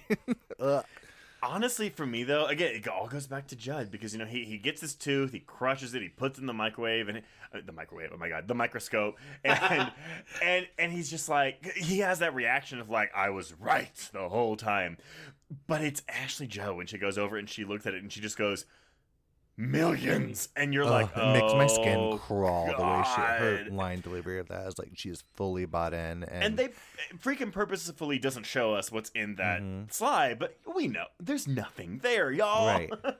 Yep. But the way she says it, it like almost sells it a little bit. Oh yeah, it's it's almost this almost feels like the choice for her character. Like it's Mhm. I I don't know again I don't know if she's consciously choosing to buy into this delusion, but this is the point of no return. right. Yeah. Well, and I think at first she was, but the thing about a folie à deux is it, that delusion starts to be shared. So she does see them. That's why later when she's like slapping at her skin and then she tries to show him one because she does see it in her head. Like she is seeing them now because they're sharing their madness. Mm-hmm. And I that's why it's like like this I absolutely believe she sees millions of them in there.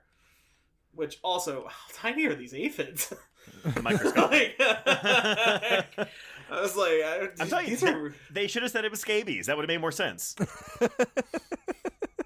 I just feel like they picked aphids because no one would ever be like, what, what kind of infestation do you have? We have aphids, Um, I Like- think uh, I think Farmer John would know what an aphid was. right? yes. Then there is some sort of time jump. Next day, a few days later, I don't fucking know.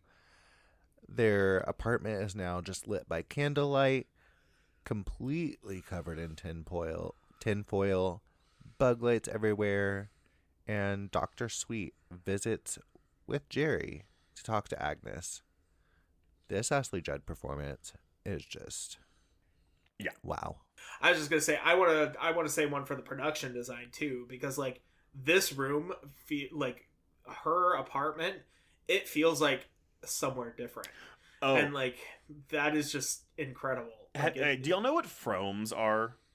uh, Okay. I don't. sounds A, familiar. fr- a No. frome is basically a uh, a an image that takes the, co- the the main color palette from every shot of a film and puts it in sequential order, so you can hang it like Oh art yeah, on yeah, wall. yeah, yeah. I didn't know that's what that was called. Yeah, I, I don't know if it's actually the name of the uh, the art style or just the company that makes them. But if you, I think it's just Frome.com. You can go and buy some.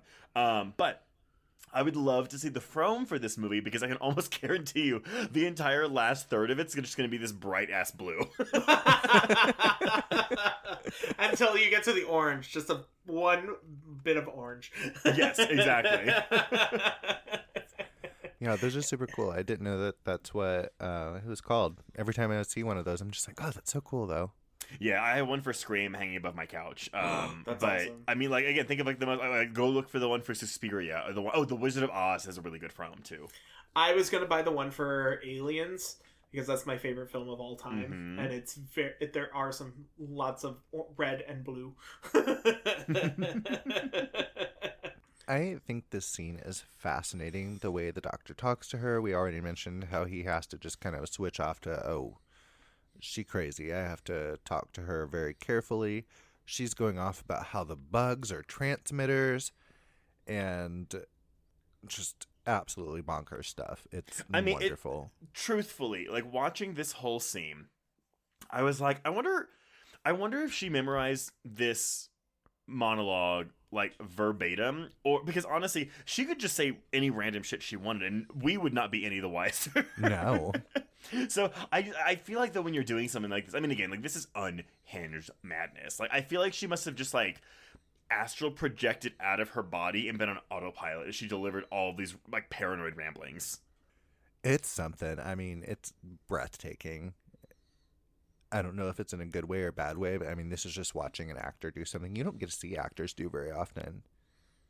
Definitely not in this way. Mm-mm. Oh, this is absolutely a good thing. What there's a like it's bad for the character, like poor poor Agnes, but like like watching this performance, like I did even when I watch it and I didn't like this movie, this is a powerhouse of a scene. Like anything she does in this in this and, and once the, once the whole once the film turns blue, um, is just completely crazy. But like it just it feels real and i think that's really important and it just shows how i didn't realize how good of an actress ashley judd was Well, that's because you have not seen Double Jeopardy, Shawn. Oh my god. Well, but again, th- this film honestly should have been a risk for her. Like, I, I truthfully do not know why she wanted to do this movie. Um, when did Weinstein like blackball her? Uh, I don't know about that. I know it happened, but I don't know the exact timeline. But yeah, I, I, don't know the timeline of it either. Because I was like, maybe this is when she wasn't working really. Actually, because the two years before this was when De Lovely came out. Is that Miramax? No, that's MGM. So I'm trying to think of what Miramax movies Ashley Judd worked on, but I don't know. Yeah, I don't know. We find out that Peter is a delusional paranoid with schizophrenic tendencies. He asks her about how often she hits her weed, and she rightfully, often as I like, love to see it.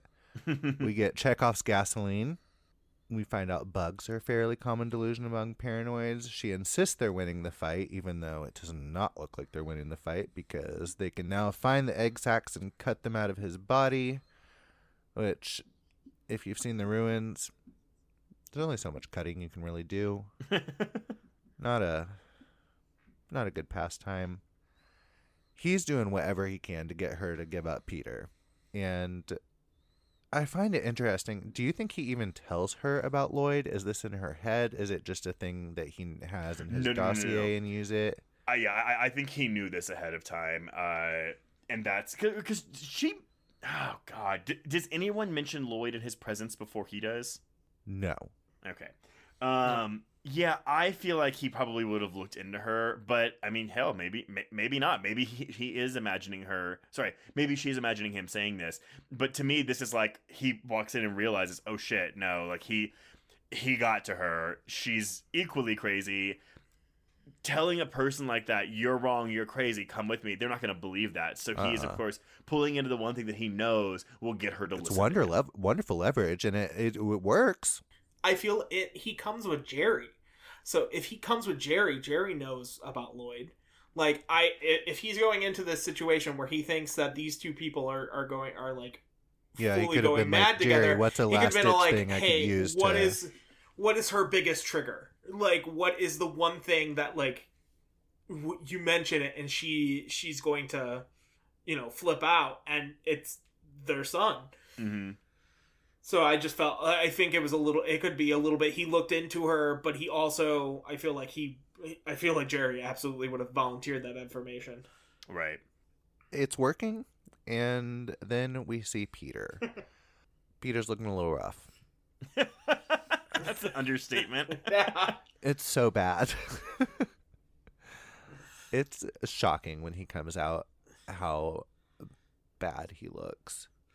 This is gonna be a really weird one, but like there is, I I re- recently rewatched uh, Hellraiser one and two. I know we, we- this is very strange. I promise it Oh, will come. I, I but, know where you're going with this. yeah, there, the, where it, there's that patient that just like imagines the bugs on him Yep. and like cuts himself with the with the with the straight razor. That's a lot of how I. This is how I imagine Michael. Is that in Shannon right Hellraiser 2? Yeah, that's Yeah. two. Mm. That's that. That's that the to one I haven't seen in a while. I've seen Hellraiser, the first That's Hellraiser, not- a decent amount of times. I've only seen the second one once, and it was ages ago. Oh, s- yeah, that's how they re. That's how they um how Julia gets uh reborn. Yeah, I, It'll do, I, I yeah. have seen Hellraiser 2 is my favorite of the entire franchise. Uh, and that scene is one of the only film scenes where I have to turn away when it's happening. Yeah, Ooh, it's a, I guess it's I need a- to revisit Hellraiser 2. Hellraiser two is awesome. Like two is really awesome. some people might think it's too bombastic, too big, and they prefer like the more intimate setting of the original film. But I am very much in Hellraiser two camp. Yeah, I Nice. love two. Um, like I think two is a very good companion piece to one, and personally, I probably could have stopped there and I would have been fine with it. but I digress. But yeah, there's this part where, like I said, that he's cutting himself because he imagines the bugs on him, and that's a lot of how. That's one of the things that pops into my mind when I think of Michael Shannon in this. Is like they were just in the bathroom. You know, he was sitting in the tub because that's the easiest place to clean, and just okay, Misty. what would you not? Why would you be all like get on the bed? like you you don't need to be comfortable. You need to think of cleanup. Just I guess replace maybe the that aluminum is- foil. I guess maybe that is kind of a little misty thing to say, though? Um, Uh, yes, Misty Yellow Quigley, not a bad role model at all. Peter thinks the doctor is a robot, and to prove it, stabs the ever loving fuck out of him. yeah, this is rough. I feel so bad for him.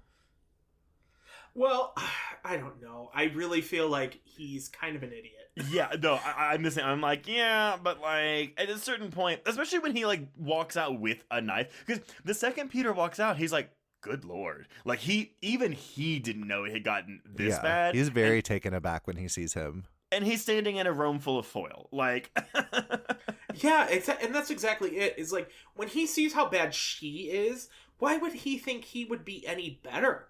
Like, I, I understand what they're trying to do, but like, he, if he has escaped from a, a hospital, like, for for, why would you not just like automatically be like, okay, fine, bye, and then just walk out, and then call the big guns, and then have them both committed?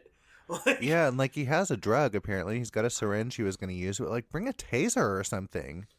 yeah like he just he i think he on i honestly think he didn't realize how bad in the short amount of time they were together how bad things got oh yeah, them. but that's also when you're like, call for backup. Yep. get out good god girl get out Yeah.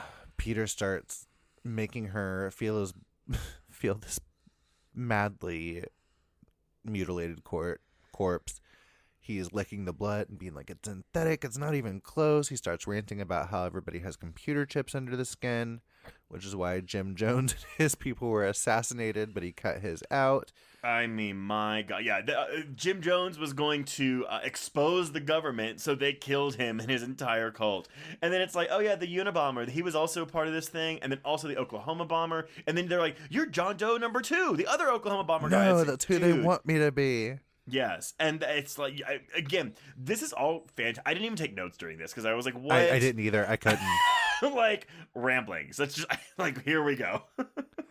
I thought about it. I was like, should I go back and just like try to write down what he's saying? And I just was like, it's it's so much. I can't. I. Mm-mm. You just can't Uh, look away.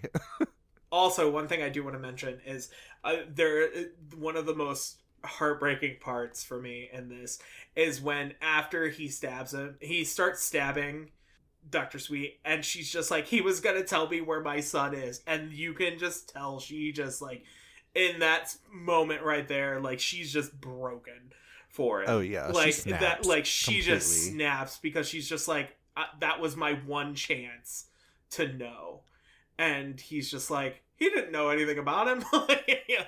You know goes back to delusion And now he's like, they're going to contrain control everybody with rapidly multiply rapidly multiplying brainwashing bugs. And sure, did you hear that sentence that just came out of your mouth, Peter? Um, maybe make a little list like they taught me in therapy. You know, what does do the facts add up to this, or is this what's called an irrational thought?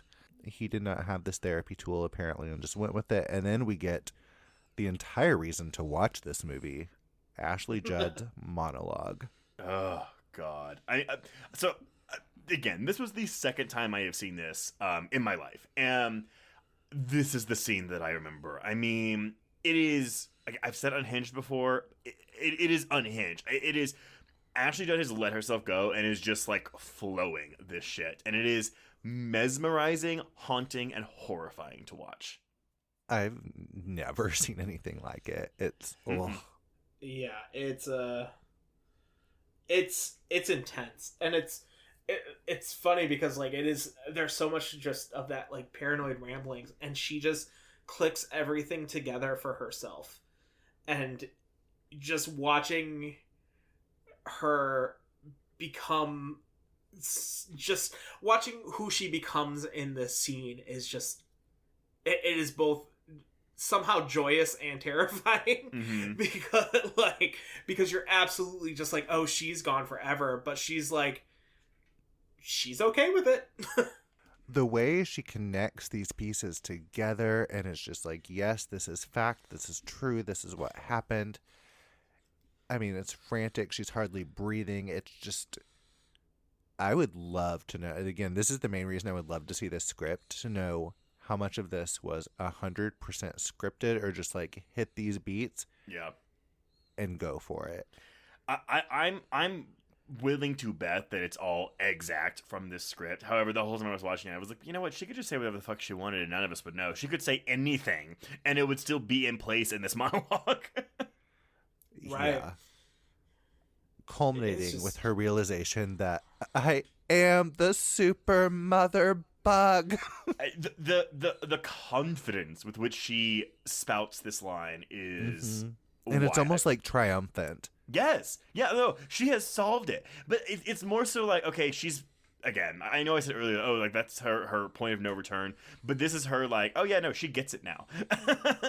Yeah. like she is in it she is in it and this is she is now the queen mother Yeah. She is the super mother She's bug. the ma- she is the matriarch Yep. and uh, she looks Peter in the eye. You know what we have to do, right? We have to kill them. We're responsible. They showed up because we fucked. You're the drone. I'm the super mother bug. And uh, they get pizza yeah and then ruin it. Ugh. Unforgivable. Well, they got to microscope this pizza. Yeah, it looks unclean. How can you tell? Your microscope is covered in blood. I this is one of those scenes that I'm just like, did they order pizza? Are they both just so crazy they don't really remember they ordered pizza? Or like, do you think like Jerry or Smith or Jerry or Sweet ordered it and was like, I need a way into that room. like they'll open the door for the pizza man. yeah, I was confused by that too. But I, I, who knows? At this point, we can't trust anyone in this movie. Uh uh no. It's so bizarre. It always just comes out of it because, you know, we've just got this monologue and you're just like, and then there's pizza. And Jerry gets his arm stapled, which, good good for her. Yep. And then they get naked again, Well, say some weird shit to each other. They've also doused the entire room Yes. with high test like fuel. Yeah, Chekhov's gasoline is everywhere. They get naked, say some weird shit to each other. I am the drone, you are the queen, baby bug water. Oh, Totally normal stuff.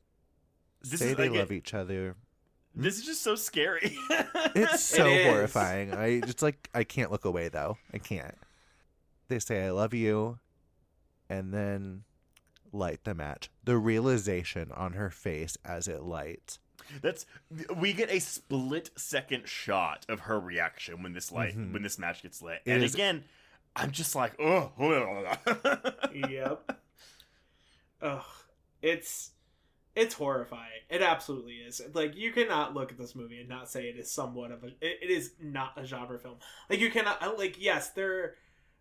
I would not consider this a black comedy. Maybe mainly because like I just think everything in it is like you could look at it with a comedic lens almost like oh look at these crazy people doing this crazy stuff I guess.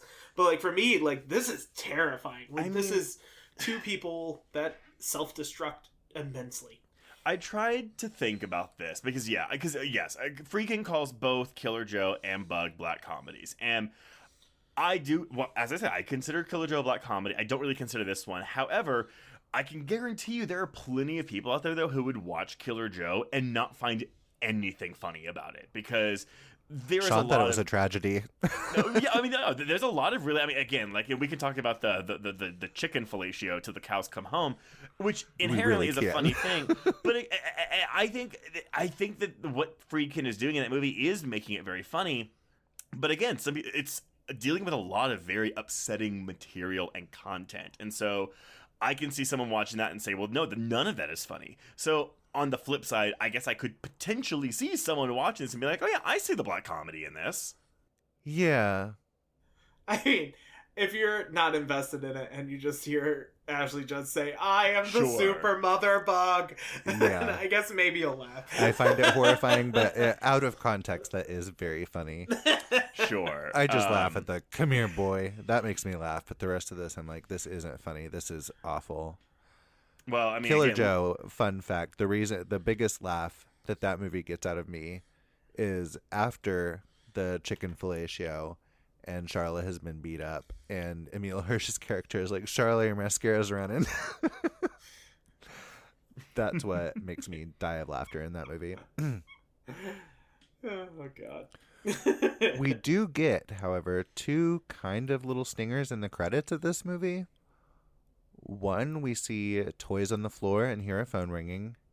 And then at the very end of the credits, we get a flash of, uh, I believe, is the psychiatrist body dead on the floor.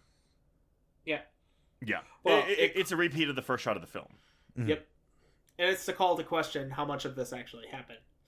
Like, how much is it is just in their minds? Like, did they actually burn themselves alive or did they not? Yeah, Or that's what I was going to ask about because, of, like, everything should have been burnt to smithereens. Or is this just What? a thing of showing us collateral damage and that's not actually at the time frame? Yeah. Because Uh, you do yeah. see. Yes, Oh, yes, I'm sorry, yes, to all of that. It- it- it's almost doing this kind of like metatextual thing where it's again, it's making the audience question what we have seen for the past hour and forty minutes, instilling paranoia in us as viewers. Yes, exactly. Thanks, And, I uh, hate it. you- not really, I you- quite like it. But... you also see the toys. There, that's the same shot before Jerry picks up the shirt, like Lloyd's shirt. So I mean, that if I remember right, like it, because I did watch it twice, it looked like the same shot. So like, I don't know if that was supposed, like, if it's just supposed to be like. This is the tragedy of this is the tragedy of Agnes White, you know, like, or is it like did this actually happen? Like, well, at least the Yeah, burning themselves alive part. Yeah, but no, I, I, I subscribe to the belief that yes, all this actually happened. Same. I also think they burnt to a little crisp.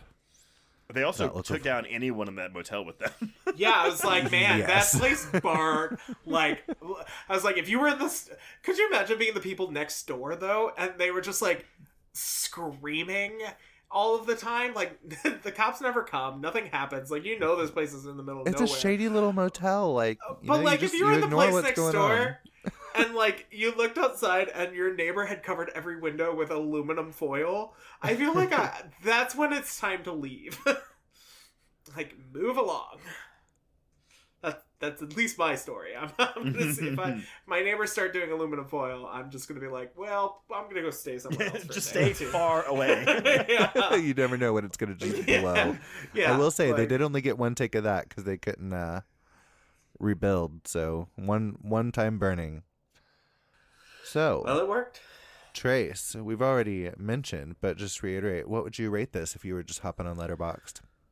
Uh, well, I, I did hop on Letterboxd today, and I did rate it five stars out of five.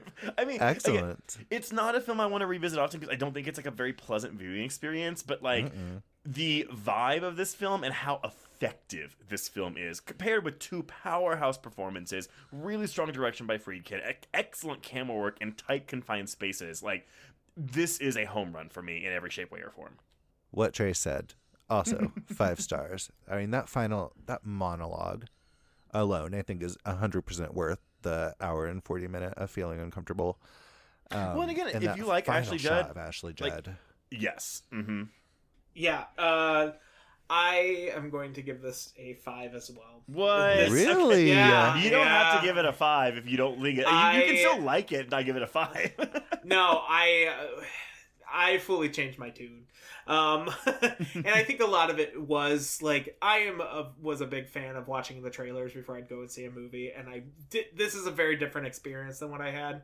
And I, like I said, I remember liking Ashley Judd in it, but I didn't realize just how fantastic she was. And now that I'm a little older, and a lot of this makes, a lot of it makes more, it, a lot of life experience really puts you more. Have a lot of it. life experience with paranoia and self-immolation. Yes, absolutely. I do it every Thursday. Um, but uh, it's very much more.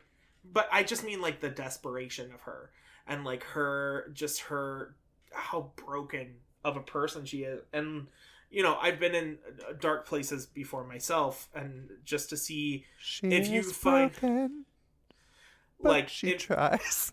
Sorry. I hate you. You're welcome. I that just song, had to distract uh, so you with that waitress. song, yeah, that song. So she used to be mine by Shoshana Bean is the song I put on if I ever need to cry because I'm instantly gone, like gone. Um, Funniest thing ever. Turn it on. He's instantly weeping. Yeah, it's it that that song hits me in in in a lot of feels. But like it's just the desperation and finding someone who is a light for you. I I mean I kind of see that in some way, shape, or form. So I a lot of it really hit home this time, and I just I fully enjoyed it. I think it's like you said, two master classes in acting, and just yeah, I was teetering between a four and a half and a five on my first watch of it today, and then uh, the second watch just put me over for five. Huh. Well, I'd love good. to see it. I'm glad you came Yeah, around. so I went, I went from like one to five in the space of four hours. It only took us 62 episodes, but I finally found out what you thought of thought of Bug on a rewatch.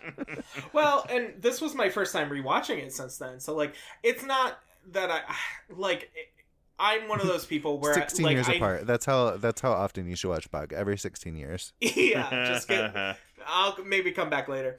But, but like that's one of the things is like I realize how different of a person I was back then to who I am now yeah. and just seeing this movie now like it's yeah, it's really good. Really good.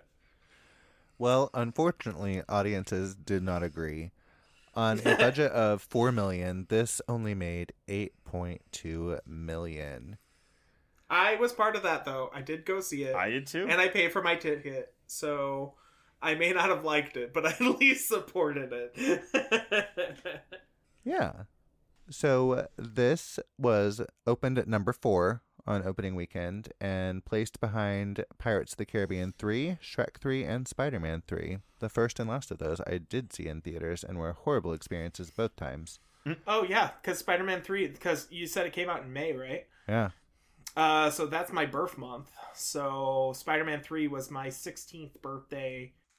we, my parents bought tickets for my friends and I to go see it in IMAX, and I just, I very much remember one of my friends at the time being like, "I didn't realize how fucked up Chris, Kirsten Dunst's teeth are."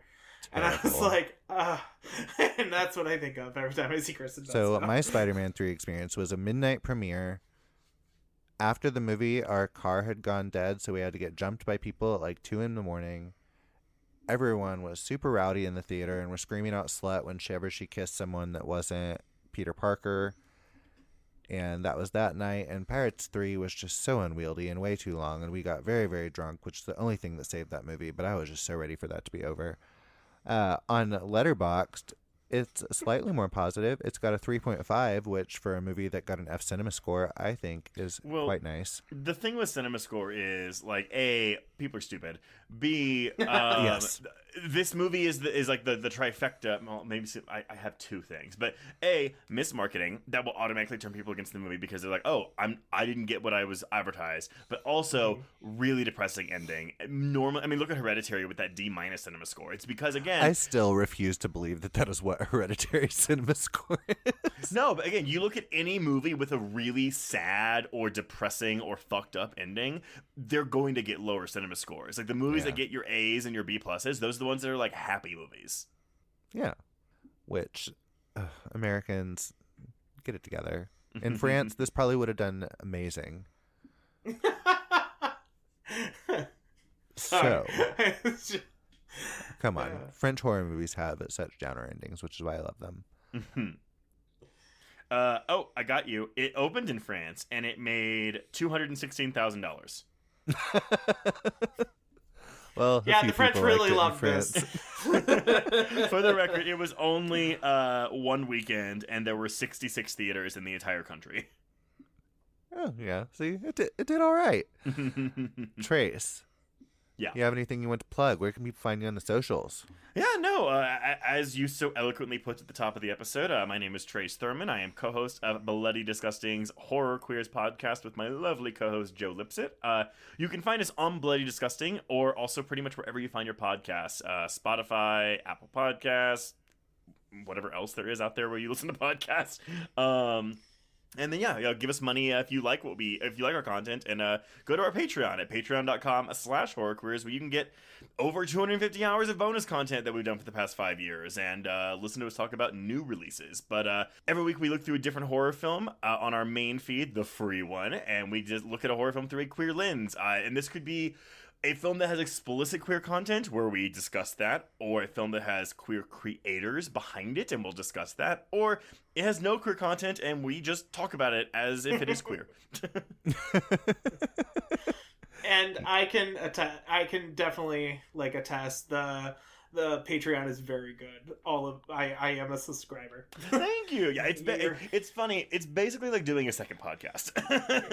oh yeah, Yeah, Shawn talks to me say- sometimes like we should start a Patreon, you know, get more money and stuff. And And, I'm just like, Shawn, like, that "You is don't twice as much work.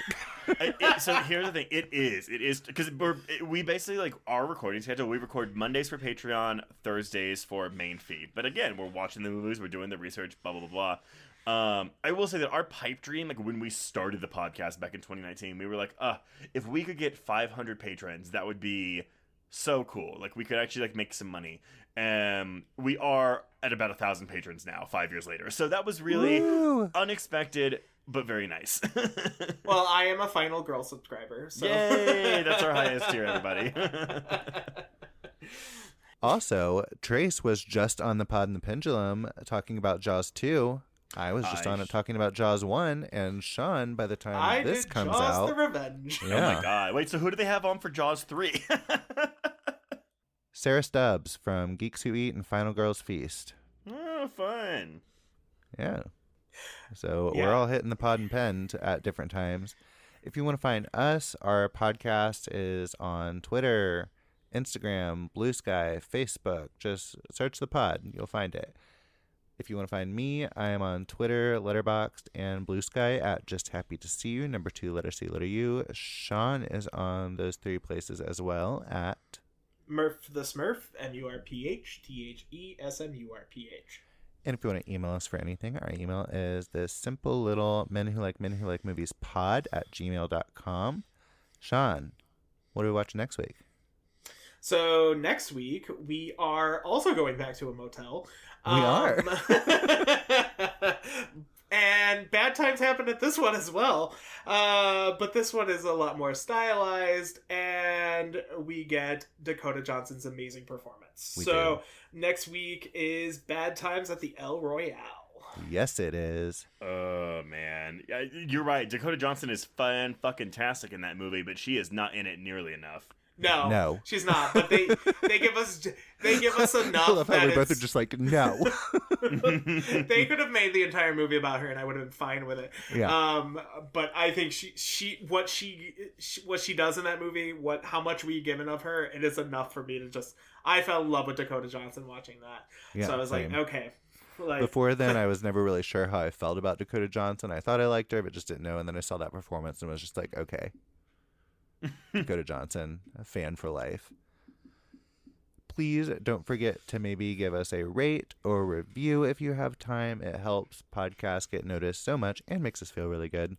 I personally went and gave all the podcasts I listened to a five star rate the other night. Not a review because I didn't have time, but I will get to it. Don't forget to be kind to people. It's fucking hard out there. It doesn't cost you anything. Trace, thank you so much for coming to talk about this really fun movie with us. Oh no, thank you so much for inviting me. I mean, uh, honestly, it gave me the chance to revisit this film because I've been meaning to do it forever. Yes, Good. absolutely. And thank you. Like I said, I know we. I said I wouldn't gush too much, but thank you so much for everything you guys do. You guys are really. You guys are awesome, and you know, thanks for inspiring us. Oh, well, th- thank you so much. I mean, seriously, the kindest words. And a couple weeks after this come out, I will be at your house hanging out. So fun times meeting internet friends. you will. Until next time, everybody. Bye. Bye.